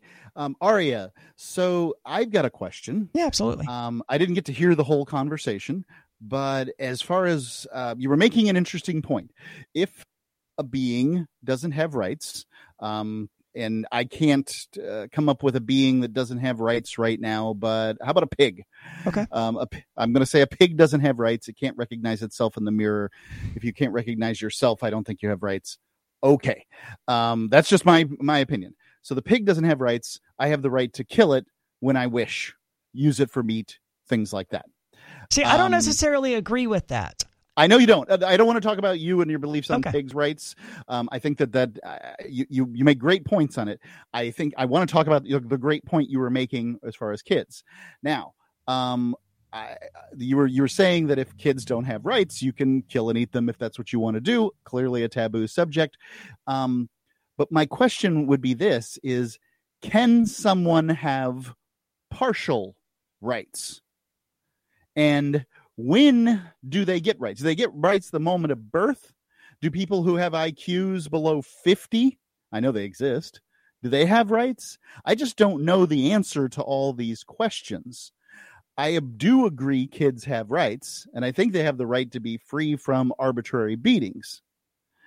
But um, I think know, I would agree with that- this concept of partial rights. I, I, I think that's probably a good place to start. But again, you know, that that was why I said to Frank, I wouldn't attempt to delineate what rights I think children have versus what rights I think the parent has to restrict the child's access to things. Because obviously, like you can't allow a, a three year old to run away and, and and try to find their own place in the world, right? You like you you literally can't allow that. It's a death sentence so uh, so there is some point at which a parent has to make a decision that is f- for the best of the child while fully disregarding whatever the child wishes in that particular moment i just i can't delineate exactly where those lines are and i don't think we should I what you said reminded me of uh, one of the most terrifying experiences. I have bad dreams about this.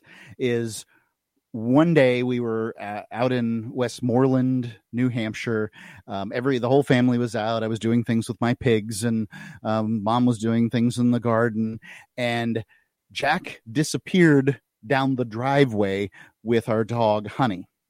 Um, I saw them go just as they were turning down this. That's a 440 foot long driveway headed towards Route 12, which is a relatively busy road. and this is a dream right No, this was a reality. sorry i misunderstood that you said you had nightmares about it. but I have this as a as a bad dream. I wake up, uh, you know, and uh, like what could I have gotcha. happened.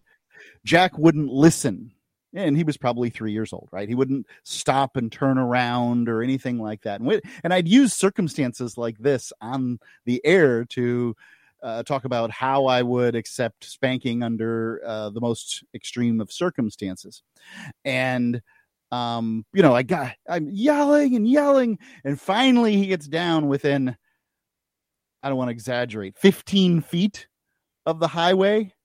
The dog, um, kind of, you know, just gets in front of him and stops him from going any further and um, you know, I get down there, I pick him up, I you know, run him up the driveway. I don't have any, you know, um, there's no there's no thought of beating this child over this. I'm just like, you cannot do that. And you know, obviously, I don't know whether he's, um, you know, I don't know what he know, knows or doesn't know. He never did it again, but um, you know, he certainly spent a long time listening to me talk about how upset I was, and it was just a terrifying experience. And every parent right now knows they had a circumstance like this. Yeah, a few weeks ago we had a caller call in who mentioned that the only time he ever spanked his child was when his child, you know, when they were playing in the front yard, tried getting into the street.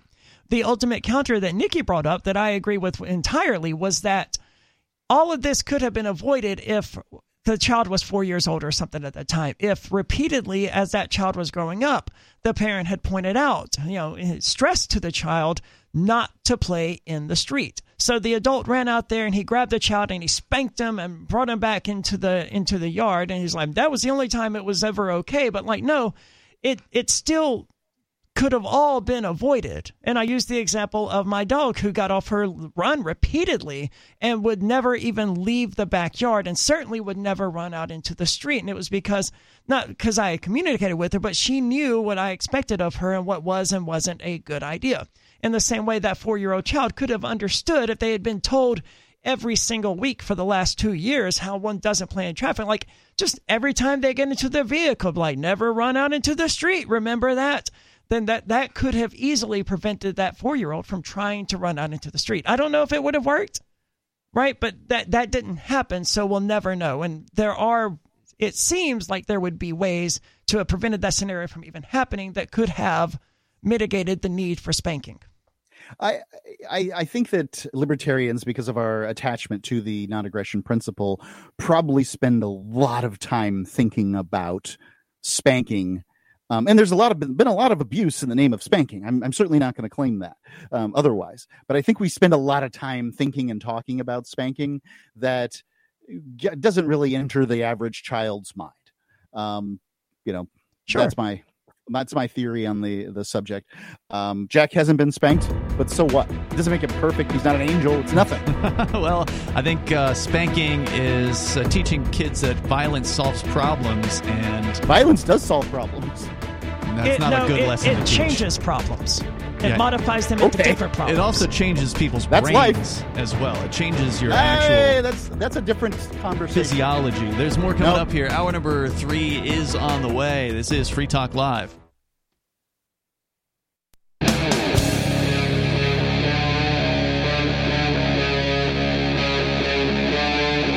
Free Talk Live.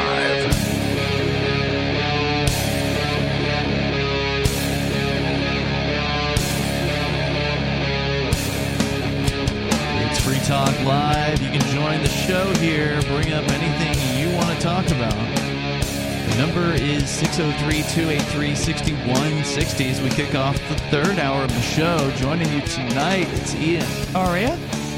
And Mark. And you can join us online. Just head over to freetalklive.com. Enjoy the features we have waiting for you there. Once again, that is freetalklive.com. Uh, we're going to go back into your phone calls and thoughts, and then Aria is going to tell us about Coinbase apparently countersuing the Securities and Exchange Commission. That's coming up here.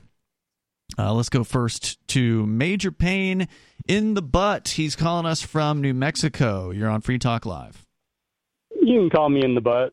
Um, Ian, I, I, wanted to ask you uh, when you called me an a hole the other day. Well, what did I do specifically for you to uh, call me that? Uh, I don't recall. I, th- uh, yeah, I think you were complaining because some people on the show don't uh, get along with you real well, and I was saying that if you, or maybe it was somebody else complaining about you, um, and I was saying that, well, you know, if you're being an a hole, then somebody might be kind of not so nice back to you. And I think there have been times when you've been kind of an a hole. I just don't recall so the details. Know, so you, you what you you you you referred to me as an a hole, but you don't know specifically what I did. Yeah, you've called uh, thousands of times or whatever on this show, or at least several hundred times. remember one. You can't So yeah, it's hard one. to remember. Can you remember one? No, I barely remember what I had for breakfast You yesterday. can't remember one.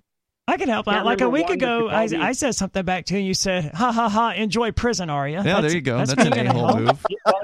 chicken and egg. Chicken and egg have you heard the uh, chicken and egg? Uh, what what did you say immediately before I snidely said enjoy prison, Aria? Oh, David, I was nice to you years ago when you called in complaining about the didn't the lesbian question, police sir. Nazis not who were answering the oppressing you. question, Because. I don't remember what I said, dude. Well, you remember the you, but you remember the other part. Why don't you remember the the what you said? You remember the rest of it just fine. I don't. re- I, I remember that because Ian hung up on you because of that, and I was like, "Ha ha, that was funny." And I tend to remember things that are funny. But like David, this, this An stuff, eye where, for like, an eye will do you- make the wait, whole wait, world blind. David, this What thing, you- this thing what- where Ian called you an a hole and I said something mean to you, those are out of our memories. Like as soon as they happen, like we give you no thought whatsoever. And he's been thinking about it for days, apparently. I don't I don't believe I don't believe you. And are you still there? Right here. Okay, because you usually you do the radio uh, jerk technique where you silence the caller while you make comments about them. So I'm surprised that No, usually we'll uh, we'll just go ahead and hang up on you and then make comments. No, no, no, no, no. You like you said, as let me cite Ian. I've called thousands of times, and usually you don't just hang up on on me. You you will silence me so I can't respond to anything you're saying, so that you can say anything that you want, and you get no feedback from me about it. I mean, We'll that's amazing, David. I have almost never seen Ian do that. We'll get feedback from you every time you call back, David, which you're still allowed to do, even though you've been kind of rude sometimes. And that you know what? Sometimes you have a bad day. Everybody have has bad days. But do you think there's a reason why no other radio show in your area will let you call? That's not tr- well. Now you made another false statement, didn't you? What other radio stations don't allow me to call? Uh, as I understand it, there's multiple stations to uh, from which you've been banned. Yeah, there was this Well, whole you- well, that multiple lesbian is not Nazi thing. other. You, you're- Okay, but you're- have been banned from a lot of radio stations, right? You're con- like, well, name one. We don't Uh, know their names Kiva, KKOB, the Stop. one Wait, wait, station wait, that brought stop, criminal stop, charges stop. Against you. first- stop. The very first one. Okay, Kiva, the very first one you said, I, I talk on there all the time. Oh, do can you? Call up Eddie and ask him. Oh, okay. Call Normally Eddie you and ask him insult Eddie on the uh, on the air on this show, the owner of The- Kiva. You did you did you say normally I insult Yeah, normally you're pretty insulting towards him, in No. my opinion. In my opinion, what did I then? What did back it up? What did I, I don't say? have time for this, and I don't remember. Thank Yeah. you for the call. we don't remember, dude. We Yeah. we look. I within three minutes, I'm going to completely have forgotten everything we just talked about. Yeah. And it's not because I smoke pot; it's because that that conversation was meaningless to me, and it's not worth the brain cells that it would Yeah. take to dedicate it to And my recollection, having spoken with Eddie, who is the program director of the station we're on there, Kiva in uh, Albuquerque, is that he absolutely knows who David in uh, New Mexico is, and he didn't really seem to appreciate him as a caller. Uh, that's just my recollection. Maybe you know, maybe that's just in my head or something like that. But I But wonder what David called about. We'll never know. apparently, it was just Well, him David- complaining. I think that this is th- th- that a certain number of callers don't understand how a radio show works. And I'm not claiming David's one of them, but I think that he can lean that direction at times. And the radio show is intended any radio show is intended to entertain a large swath of audience. If you're talking about yourself, I rarely talk about me on the air. Now, I may give my observations about the things that I've seen, but I don't talk about me because I'm not that interesting. What people care about is things that affect them and their lives. And hopefully, by reading news articles and bringing up things that um, you know can potentially affect people's lives, we're talking about their lives and things that are relevant to them. And if you're not talking about that, you're not building a radio program. You're uh, you're, you're self-aggrandizing or you're navel gazing or you know you're doing something else that is uninteresting David, I, I realize you're not still there, but you may still be listening. I also have to make a correction. I'm pretty sure recently I had you were in one of my dreams, where I, I mean you weren't like physically in it, but you said something, and not, I'm not joking. you ran for a judge position and you won it. And you, you called the show to tell us about that. And that was an hmm. interesting call because it was like, you who hate judges who, who get off on like being mean to judges you decided you were going to this is not an office that you run for but in dreams what the hell I think the judges are pretty mean to him, which he Probably. probably turns back around on them. I think he'd be a great judge. I think the people of Albuquerque or wherever it is that he's at um, would probably be well served by a man that spends this much time thinking about fairness. I I don't I, I don't know. I'm not sure he can put himself aside long enough to be a fair I'd be interested in impartial seeing what would happen. Yeah, I think the call he was referring to, and again, it's it's hard to remember, you know, a week ago, but I think somebody was complaining about how we were treating David at some point, and uh, you know, and I, and I think what I pointed out was if you are being a jerk, there's a good chance we're going to feed it back to you. Uh, but generally, we're pretty fair here on Free Talk Live. We'll let anybody call in about absolutely anything they want to, and even if you're a jerk to us, you can still call again. You know, Also, we don't ban we don't worth- ban people for being jerks on this show. That doesn't happen here. And beefing is a long has a long storied history on radio and probably podcast too. You got a beef with Free Talk Live? Welcome. We've Yeah. let people call in and beef with us for years to the point that they go absolutely bananas and threaten to hurt people. Yeah, and this and being mean to David is not a new phenomenon. I mean, that didn't that didn't just spontaneously start happening, right? There, there's a long history of David calling the show and being antagonistic toward people. Like for the first year that Bonnie was on the show, every time she spoke, he just He was insulted her. nasty. Yeah, that's true. That's a great point. I'd forgotten about that too. Uh, let's continue here. Sarah, who is usually much more kind and uh, compassionate. Now, Sarah was we- sometimes mean too. even though we don't always agree with her. Sarah, you're Boy, on Sarah, Free Talk Live. Sarah does not dish it out at a tenth of what she gets it on the show. Sarah, you're on Free Talk Live. Well, Go ahead. Well, yeah, I mean, you, you got to be tactful. You just you just can't shut the door on you by arguing and being with the host. Um, you know, at the, that you lose the total opportunity to you know bring up any of your viewpoints, even though that you disagree. I I did make a mistake with like that KKOB, um, you know, mouthing them off, and they don't want they don't want to put you on that you don't you don't have any view whatsoever. So even though that I'm in disagreement with you or other co- hosts, you know, you, you have to figure out you you outweigh. Okay, I'm to get along with them no matter what, because I'll bring up that panhandlers will be thrown away from medians that are less than four feet wide in Albuquerque.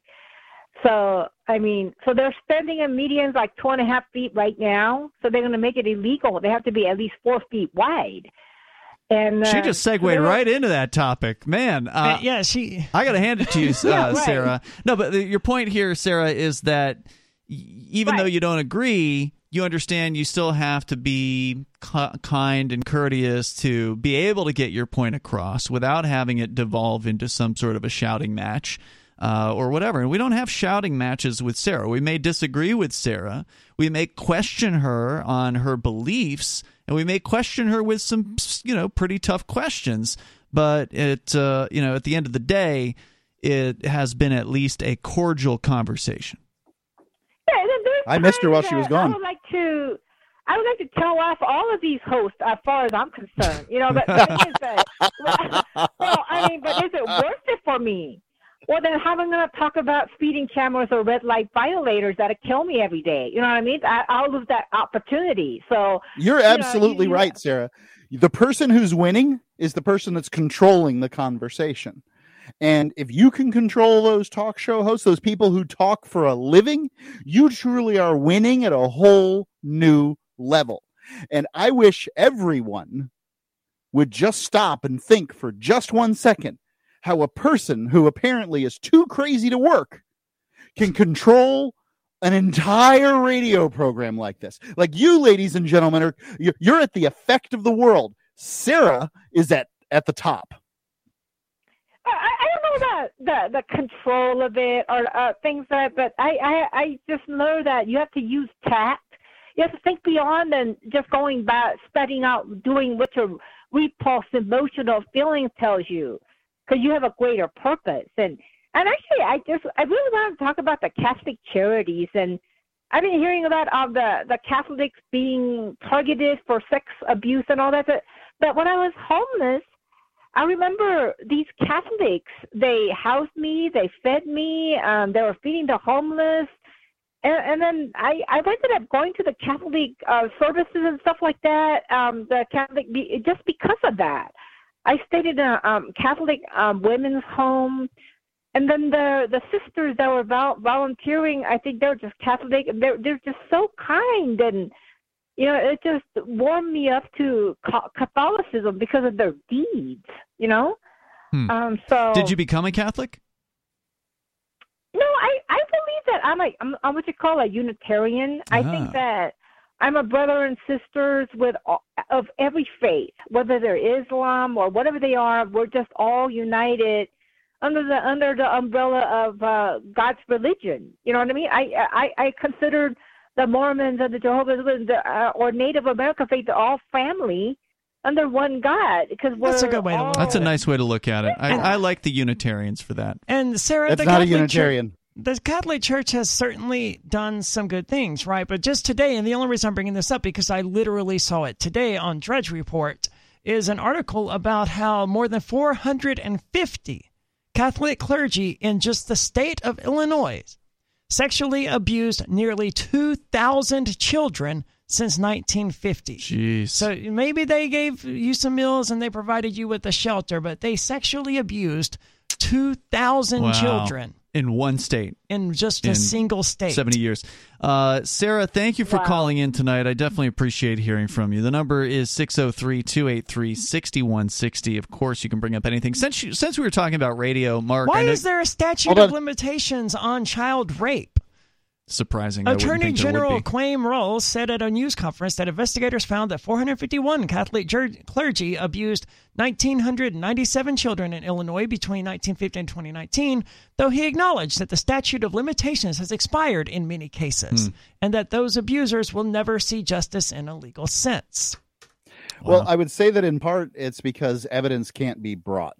So, in many Hmm. cases, um, if new evidence can be, um, you know, introduced, then you can open something up again. But just the testimony of a thing that occurred, I mean, you know, people have strange memories. Memory's a funny thing. Um, you know, something people remember. Everybody who's listening to me right now remembers something that never occurred. Now, hopefully, it's not something as terrible as child rape, but somebody they they all remember something that never really happened. And Yeah, it would be nice Um, to have evidence in these cases rather than just the say so of somebody. Oh my God, 50 years ago, Pastor fill in the blank molested me. Oh, do you have any proof? No. Okay, well, Well, this appears to the most of their evidence is like internal ch- church documents, from what I can Uh-huh. tell. So, Hmm. yeah, but, but I mean, can we talk about what a Unitarian is real quick? yeah, you said that Sarah's def- definition was not good. Well, um, she can she can make up she can use words and call those words whatever we want. Um, she wants. I know mean, Unitarians are an interfaith church, uh, but I don't know much else about Unitarian Universalists um, are is a uh, is is a brand that sort of has taken its own tack. But Unitarian specifically has a meaning, which is that it is the opposing view to Trinitarian. So it Hmm. believe it's the belief that God is one being, it. Okay. not three beings at once. And um, I would claim to be a Unitarian versus a Trinitarian because Trinity, this whole Trinity thing is a bunch of rambling nonsense that was intended to kick out the Arians 13, uh, excuse me, 1200, uh, 1700 years ago.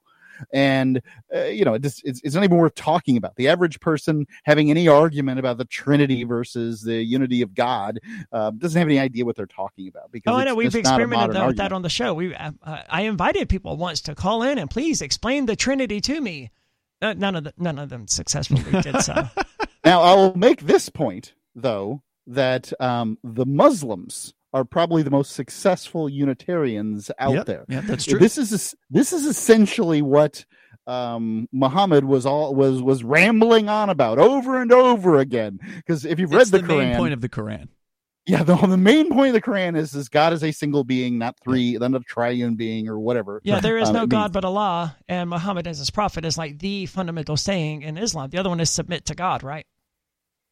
It, it could be. Um, I also would like to point out that Allah as a word is also used by Christians who speak Aramaic. Hmm. Allah is just the word for God. hmm And that's what Christians, Muslims, and Jews who happen to speak that particular language use when referring to God. Yeah, but it's incorrect. You know that that's uh, as you a god is a type of being, a divine type of being. Uh, realistically, the the god that they're referring to is either going to be called Yahweh or El or Adonai. Adonai is the one that I kept trying to remember the last few weeks. Why not Allah? I mean, El that's- Shaddai.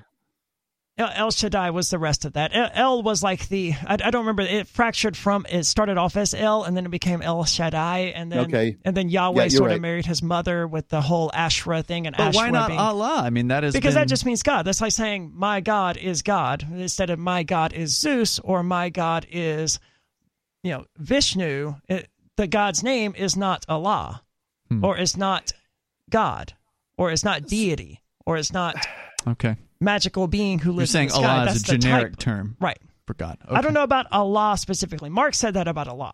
I, Hmm. I don't know about Allah, but That's what it means. the rest of them Um, do just mean God. And like the God of the Bible, the God of Judaism, and presumably the God of Islam, they, they have names, a name, multiple names, really. But th- they don't spend much have time names. in the English translation uh, that uh, talking about God's name. They spend very, very little time talking about that. And the cr- assumed premise is that there is one God. Now, the God of the Old Testament transforms from El Shaddai or El to uh, Yahweh in the first couple of books there whenever Moses shows up. Moses is a Yahweh acolyte, but uh, Abraham's an El acolyte. It is very Um, weird, right? Because all of these were like regional deities at that time, and Yahweh was just the regional deity. He Well, they weren't monotheistic in those er- in, at that time. They, right, they, they- all these believed were. in all the other gods. Yahweh was a Yeah. storm deity, but he was one of he was the I thought child. it was war.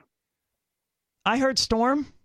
Okay. But the, a storm and a, and a war deity is probably the same. But he was the son of El Shaddai, the high god, the one, right? They all were. And there was this whole council of gods. And all of this is actually like in the Bible. No kidding. And then Yahweh was like, he went to the council, and this is in Psalms to uh, to appe- to appeal his case or to make his case about Israel being conquered or something like that. And he told the other gods there, "You're going to fall, you're going to be mortals, and you're going to be slain." And from what I can tell, if you believe the Bible is a historically accurate thing, then your your little regional storm god killed all the other gods and then married his mom. Let's go to the phones here. I got this caller on the line. What's your name? Hey, this is Chad. Chad, you're on the air. Yeah, uh, El was originally uh, the chief of the Canaanite pantheon, um, which that led into eventually what we would call Judaism today. And Yahweh was the uh, son of El, uh, who became eventually Zeus or Thor uh, to the Nordic people. But El initially was the uh, was the was the chief of, of, of the Canaanite pantheon, which actually spawned the rest of the uh, pagan religions. Uh, he would be Kronos to the Greeks, or uh, Jupiter to the, uh, or sorry, Saturn uh, to the to the Romans, but uh, which is because they all sprang from that. But actually, why I was calling tonight was I I'm actually pretty interested in the fact that RFK Jr. is coming to PorcFest. Really? I've I've heard. I was actually wondering if you guys had any information on this. I was wondering if if RFK Jr. had requested to come or if he was invited to come. Five people. I I've actually been watching the chat, so I can answer this. Five people worked to get RFK Jr. there. Really? One, one of them succeeded. So Okay, and okay. these people were not affiliated with with Fort, with the Porcupine Freedom Festival. They Mhm. were just people who wanted RFK to come, Jr. to come speak there, and so they kept reaching out to him. They kept you know bugging his people or whatever, Mhm. and then one of them was successful, and they you know worked it out with Dennis Pratt or whatever as sort of a middleman. Okay. Yeah. No, that, well, And I'm a- sorry, yeah. That's, are, do you know is the format that he's doing? Is he just talking to people, or is he is this going to be like a question and answer, like town hall type thing? well, I can look because the Porcupine Freedom Festival schedule is probably up. almost every Fest.com. speaker at the Porcupine Freedom Festival, I think, is expected to take questions. I would be shocked uh, if if no questions were allowed in this particular case. That would be very unusual for the sort of typical format. Although RFK was able to demand no guns on the premises, so people are going to be searched apparently when they go into the pavilion if they want to see this Yeah, uh, this speech. up. So Well, if you know the if you know the Rogers campground area, that doesn't make him too safe. I No, mean, it it's doesn't. like downhill from. And my you know, question would uh, be it's like on a mountainside. it's security Let's just stop right there, okay? at, at what point do they do this? Can you not walk into the pavilion? Can you stand outside the pavilion? Because that's what I would like to see. Is all of the armed libertar- libertarians now you've got an armed libertarian gang standing right outside the pavilion. Yeah, they have forming a not perimeter. revealed. Uh, and Chad, if you want to continue the discussion, hang on. Uh, they haven't revealed the security plan. Uh, I was asking questions about it previously, and obviously they're not going to. So you'll just have to figure it out on the day. I of. suspect it'll be a trust thing, knowing the Porcupine Freedom Festival. That, that Trust thing? No, they're going to have agents there. They're going to have agents searching people coming into that building, as I understand it. That's what I've heard. Like they're going to have off, No probably way. probably off-duty police officers or private security. that can't be Uh, real. would be my guess. Because I and what I, is you know what? Dennis doing? I bet you they're going to close the uh, the doors of the pavilion too. There's more coming up here.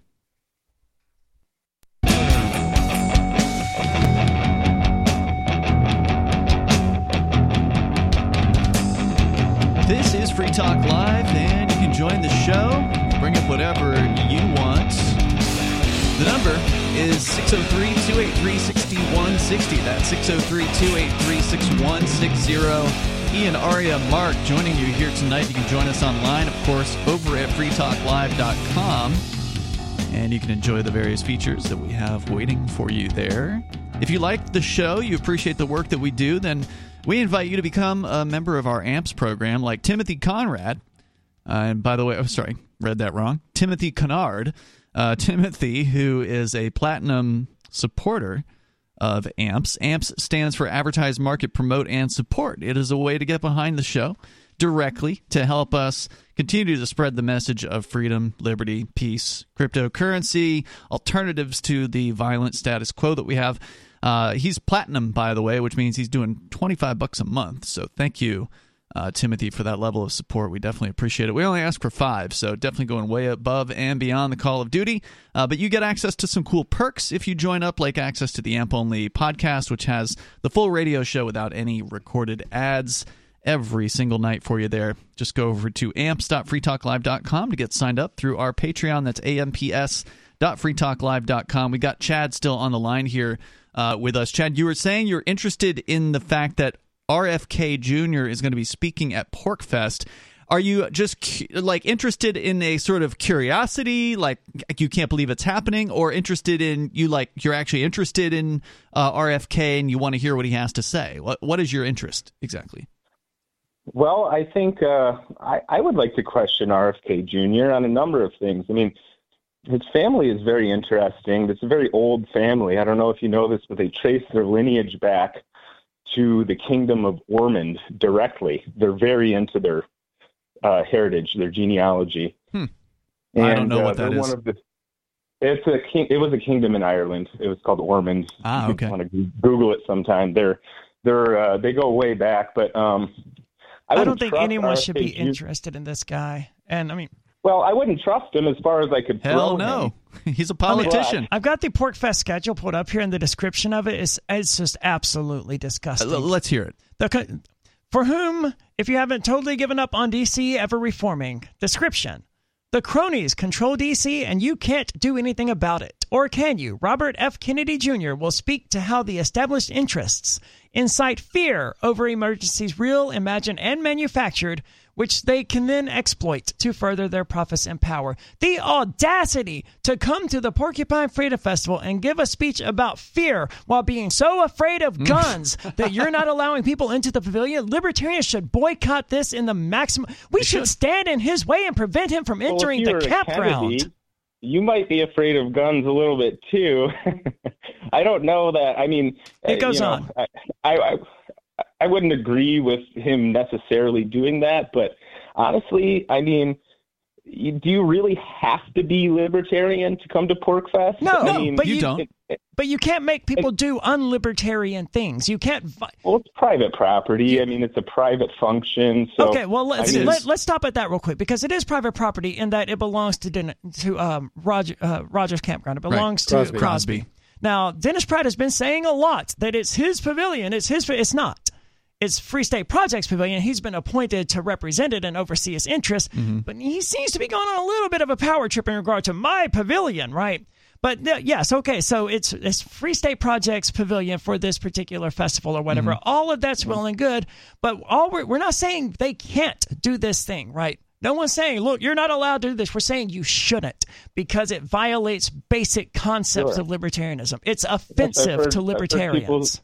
People- And the FSB say that about other events as well, and it is what it is. No I- other event I mean, has said you can't bring interest me guns to our event. it's not uh i mean that doesn't interest me as much as i i find it interesting to try and and question someone like that because So are you going to um, go? Fine, are you let him- are you going to attend and disarm? oh yeah absolutely oh i'm coming definitely To I'll attend this private high security event, you will need to leave your gun behind and be screened. There you go. Come at Well, 10 I'm for not the gonna screening. bring my gun anyway. I'm driving from pretty far, and I don't want to cross state lines with it. But Come at 10 for the Um, screening, and then we'll hear RFK Are you Jr. sure you're qualified to go to PorcFest? I mean, you're not outraged that some Washington D.C. officials coming to talk to us libertarians, Well, well, and we whoa, have whoa, to hold go on to the second. Clippers. Mark, that's Mark, not you got to turn your mic down, man. You're clipping when you uh, RFK you're yelling. RFK Jr. Um, while I don't trust him, he this is his first time running for office. He's 69 years old, so he's not exactly a politician, or a. You know, I suppose he's an insider. I mean, he's a Kennedy, Mhm. but um, He's a lawyer, you know, right? Isn't that his thing?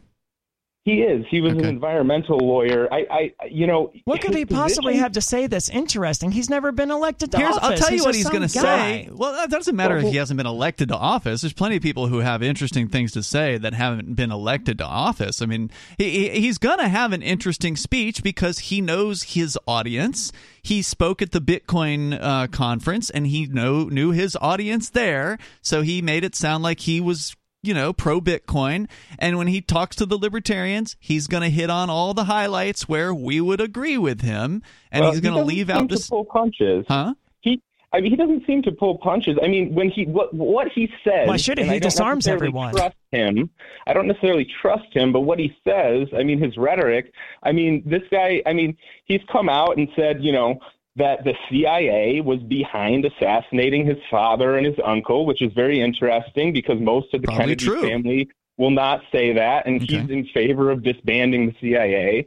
He's come out against the World Economic Forum. Obviously, he wrote uh, The Real uh, Fauci, which was a pretty detailed account of how Anthony Fauci has um, utilized his powers within the government to, you know, to, to create tyranny. Yeah, I The- heard the about it, but I just can't read it because it says right there on the cover that you have to put your guns away before you can read it. And I just, I, I just can't. Look, uh, you can probably find things like uh, what Chad's identifying here is some of the things that this guy's going to likely point out to the crowd, right? Like that he agrees and he- with us on this and that and this and that. And, you know, if you like his uh, perspectives, you think he's better than Biden, he would appreciate your support. You can get behind his campaign. Here's his campaign website. He'll he'll pass the hat and collect some donations, and then you know uh, shake some hands, kiss some babies, and get in the limousine and take off to his next uh, campaign appointment. I mean this this is just another campaign stop for him, just like it is for the Republicans who have been uh, slated to attend this particular event. Uh, the Vivek psychopath who wants to drop bombs on uh, Mexican cartels. Uh, this other guy, Larry Elder, who's another fake libertarian uh, Republican, that he's apparently going to be speaking there as well. So, I mean, all these people are there to just pa- pander to the libertarians. They're not libertarians. They're well, not. I've not seen him pander. I think he's he's. I mean, as a Democrat, he's certainly not pandering because he's very, very much going against the grain of what they say. And again, it's not that I trust him. I certainly do not. However, uh, he's he's. I mean, if you listen to him speak, if you can, he has a very severe voice uh, disease that Mhm. makes it difficult to understand him. But uh, he's he doesn't really change his opinions that readily. The main thing he's changed his opinion on, I, interestingly, was uh, uh, global warming. Um, he was a very uh, adamant um, uh, supporter of, of you know global warming policy, and he's now kind of changed his tune where he said he literally came out just a few weeks ago and said that the solution to uh, environmental problems is, and I quote it, free market capitalism. Right? You don't typically hear Democrats say that kind of stuff. That is that is strange. I'll give you It that. is. I mean, he sounds like You he's know, just a Democrat's version of Trump. He's this outsider. He's going to drain the swamp. Mm. He's different. He tells Yeah. it like not it is. exactly. I mean, Trump was Trump is Trump. Trump's a demagogue, and he's not really. I wouldn't describe RFK's rhetoric as demagoguery necessarily. Y- y- Like I said, he seems like he's sticking with his principles. Again, I'm very, very cautious. What are his but I- I- principles? Well, I mean, he's it's apparently free market capitalism. Apparently, um, no. Well, saying one tweet not- about that is hardly standing by one's principles. yeah. Well, I- that's well, uh, according for that one one subject, but he seems If you expect and- Aria and Ian to give one inch on anybody who's running for an office outside of New Respect, yeah. Hampshire, you are wasting your time. Not at all. Like, I had well, no issue with I a don't lot want of people. throwing asparagus at the sky. this is a waste of time. No, look, my Look, issue. Ian, Look, Aria, if you I'm don't want to hear interesting. RFK speak, don't go to PorcFest. Don't Well, go to wanna the pavilion. him. I'm not I- going Do to, but whatever Mark, you want. Mark, you're mischaracterizing the whole thing here. I don't care that he's. I, I, he he could be Joe I Biden. must I don't care. mischaracterize it because I left my guns at the door. I can't hear you. My guns are at the door. I can't. I, Well, I, would can't hear love- you I- because your mic is clipping because you keep shouting into it. But all I of that said, our question issue is very specifically that it's unlibertarian to come to like who is this guy that we should care that he should come in and make demands of us. The problem here is the libertarians are going, oh my goodness, we got our first real politician. We're the big boys now, Yeah. And he's but coming this is the the beginning. den. This could very well become the beginning of the end for PorcFest as it becomes more and more mainstream and taken over by the mainstream parties. That's the big concern get here. Hammered. This- RFK is going to get hammered. I, I know I don't intend on pulling punches. I don't know exactly what I'm going to ask him yet because, like I said, his rhetoric is is is uh, um, fairly good. I don't think he's Uh, going to with take the- questions. I'd be I- well, surprised if he does. doesn't That's take why I was questions. Asking that. If he just doesn't take questions, that's really lame. But if he does, I'm going to be up there because I, I really What are you going gonna to ask him? interesting. He's I not. don't know. He's I not mean, letting people bring guns. Why would you let them bring questions? That's even more dangerous, right? right. It sounds Well, like a mean, joke, but I'm being serious. I like RFK I enough. agree with his I might rhetoric. re-register Democrat and vote for him. Well, I, I agree with his rhetoric. Like I said, I don't I don't trust him. So I'm trying to I'm trying to formulate what I'm going to ask him. I will right. certainly be there, and it will be. Uh, I I find it really. well, let us know how it goes. yeah, because I won't be going to that Well, event.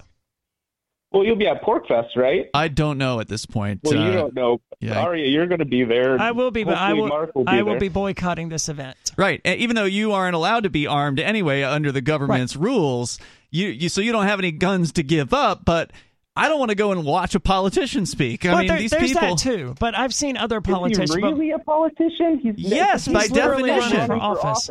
By- he is. Yes, by definition, he's a 59 years old. politician. He's I told you, man. ran for He's he's just the, he's just his version of Trump. That's it. He's not really a politician. Yeah. He's A lot not of an That's what it insider. sounded like. politicians uh, at PorcFest. I mean, there's you know a lot of people have run, ran for office, including you, Aria, and I think Ian as well. Yeah. I mean, there are That's people right. who run for Politicians, office. that- all and of them. And if you Google me, it says politician. Yeah, that's true. I'm not happy about it, but it does. That's true. Does That's it? true. Hey, Chad, let us know if you figure out what you're going to ask this guy. I will. I'll right. call back. Thanks, for the guys. call, man. I I would appreciate it. implore libertarians to just not go to this event. Like, don't let Yeah. this set the precedent that establishment candidates can just come in and make demands of us and we'll just roll over and take it. No, if you want us to hear your message, you're going to bow to our demands, not the other way around. I don't even think they should be on the the main stage.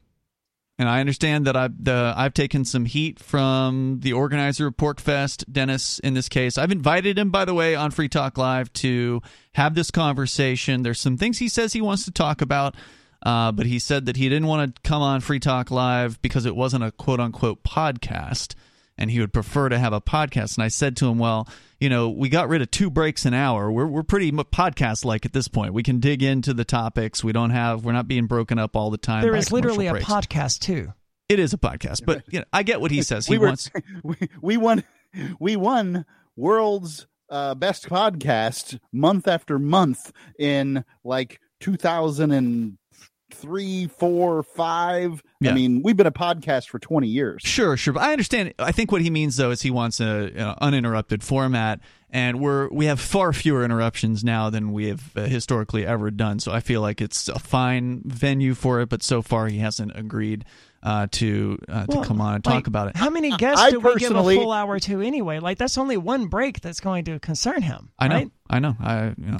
I'm happy that RFK is coming, and I don't think that it's unreasonable to when somebody's running for president um, that you know they're going to be surrounded by uh, Secret Service, that people have to be unarmed inside of a pavilion. Um, you know, if you don't like it, It don't is go. unreasonable because it's a libertarian event where guns are encouraged, guns are allowed, guns are welcomed, people are open carrying, they're they're ex- exercising their right to bear arms, and this guy's coming in there trying to say, "Well, not at my speech, you won't," and he got away with it.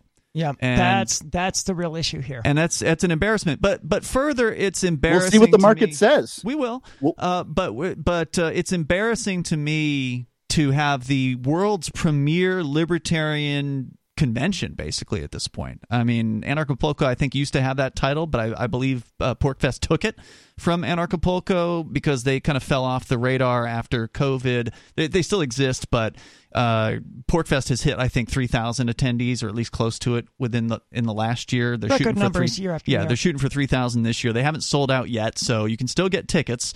Uh, porcfest.com. I have not um, boycotting the event. I'm not telling people to boycott the event. I still think it's going to be a great event, but it's to me it's a black eye to dedicate any main stage time to people like RFK, Vivek, and the rest of them. Tulsi, she's apparently going to be there.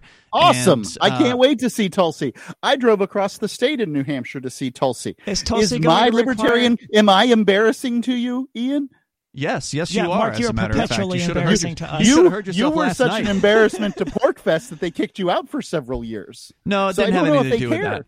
That had to do Oh, yeah, with uh, no, that, that that. had to do with some volunteers that were Is protesting. Tulsi Gabbard demanding a gun-free pavilion? Uh, as I understand it, no. Is it's only, Vivek? It's only No, RFK. Tulsi, Tulsi will break down your AR for you right there on stage. But that's the only issue. Look, and when I say boycott this, I mean boycott the event. Don't boycott the Porcupine Freedom Festival. It's great. Go have a great time. Just do something there's ton, else. during there's a that ton of things period, to right? do. Yeah. you don't have There's to go plenty to of the, other the stuff to pavilion. But I think it's sad because the pavilion should be the highlight of the event. The, these should be, you know, it should be filled with libertarian activists, specifically from New Hampshire, that are making a difference. So Ian and Jody Underwood. Perfect example of two people who should and are, by the way, they are scheduled for the, the main stage. They should be up there people that are actually out there they for listeners that don't know they were behind the the big controversy last year in grafton or sorry was it grafton no it's I think it was Crafton. no it's the town that they live in croydon uh, new hampshire where they managed to cut the school budget by 50% and then the status rallied back and took it back and undid uh, the cuts. It was this big controversy. They've got a lot of things to say about that. It's an interesting uh, discussion that they should be able to have from the main stage. That's the kind of stuff that should be focused on. The people who are the, the movers and the shakers here in New Hampshire. And by the way, I've said this for a long time. This isn't something new.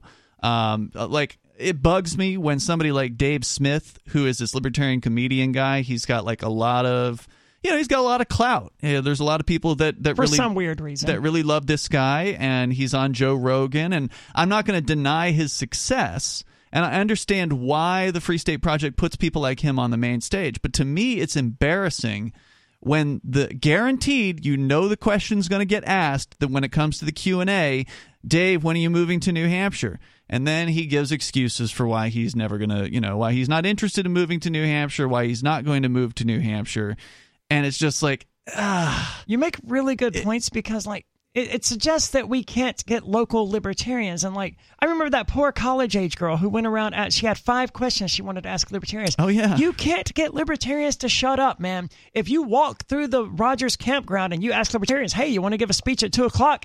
Almost every single one of them go, oh, yeah, absolutely. So you could absolutely fill the main stage with, with libertarians who are in New Hampshire all day, every day.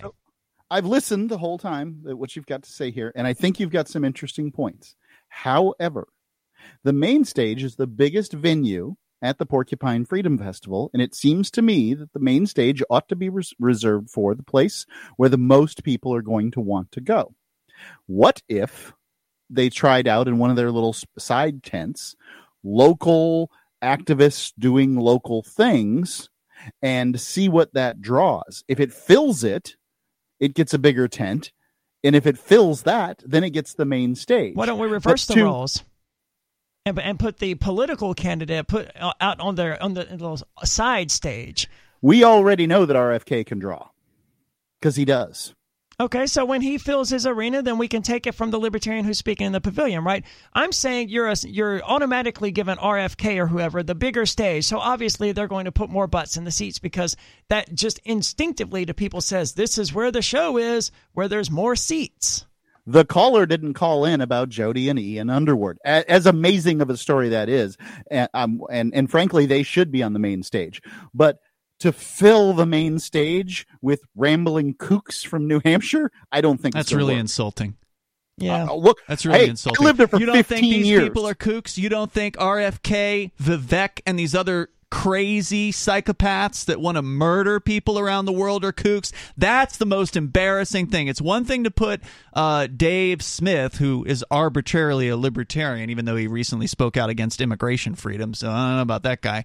But it's one thing to put a purported libertarian on the stage. It's another thing to put a psychopath like Vivek Ramaswamy or whatever his name is, who wants to actually start a hot war with drug cartels in Mexico, to actually give him any space on the top libertarian event of the year at the main stage is absolutely ridiculous. Yeah, I'd rather listen to any libertarian ramble about uh, the gold dollar. We do whatever. not need these people. And this comes back to what Well, you were saying, uh, Ian, Aria. I don't that- know who Vivek is. And I'm Good. sorry that, that Th- that's, that's what case. that's all you need to know about him. He's one of the psychopaths running for president who wants to I've to heard you mention him a couple of times. He wants to and drop he's not bombs interesting to me. and I don't know anything about him. Okay, I but got I am you. interested in RFK. I don't care who in you're interested Gabbard. in and who you're not interested in.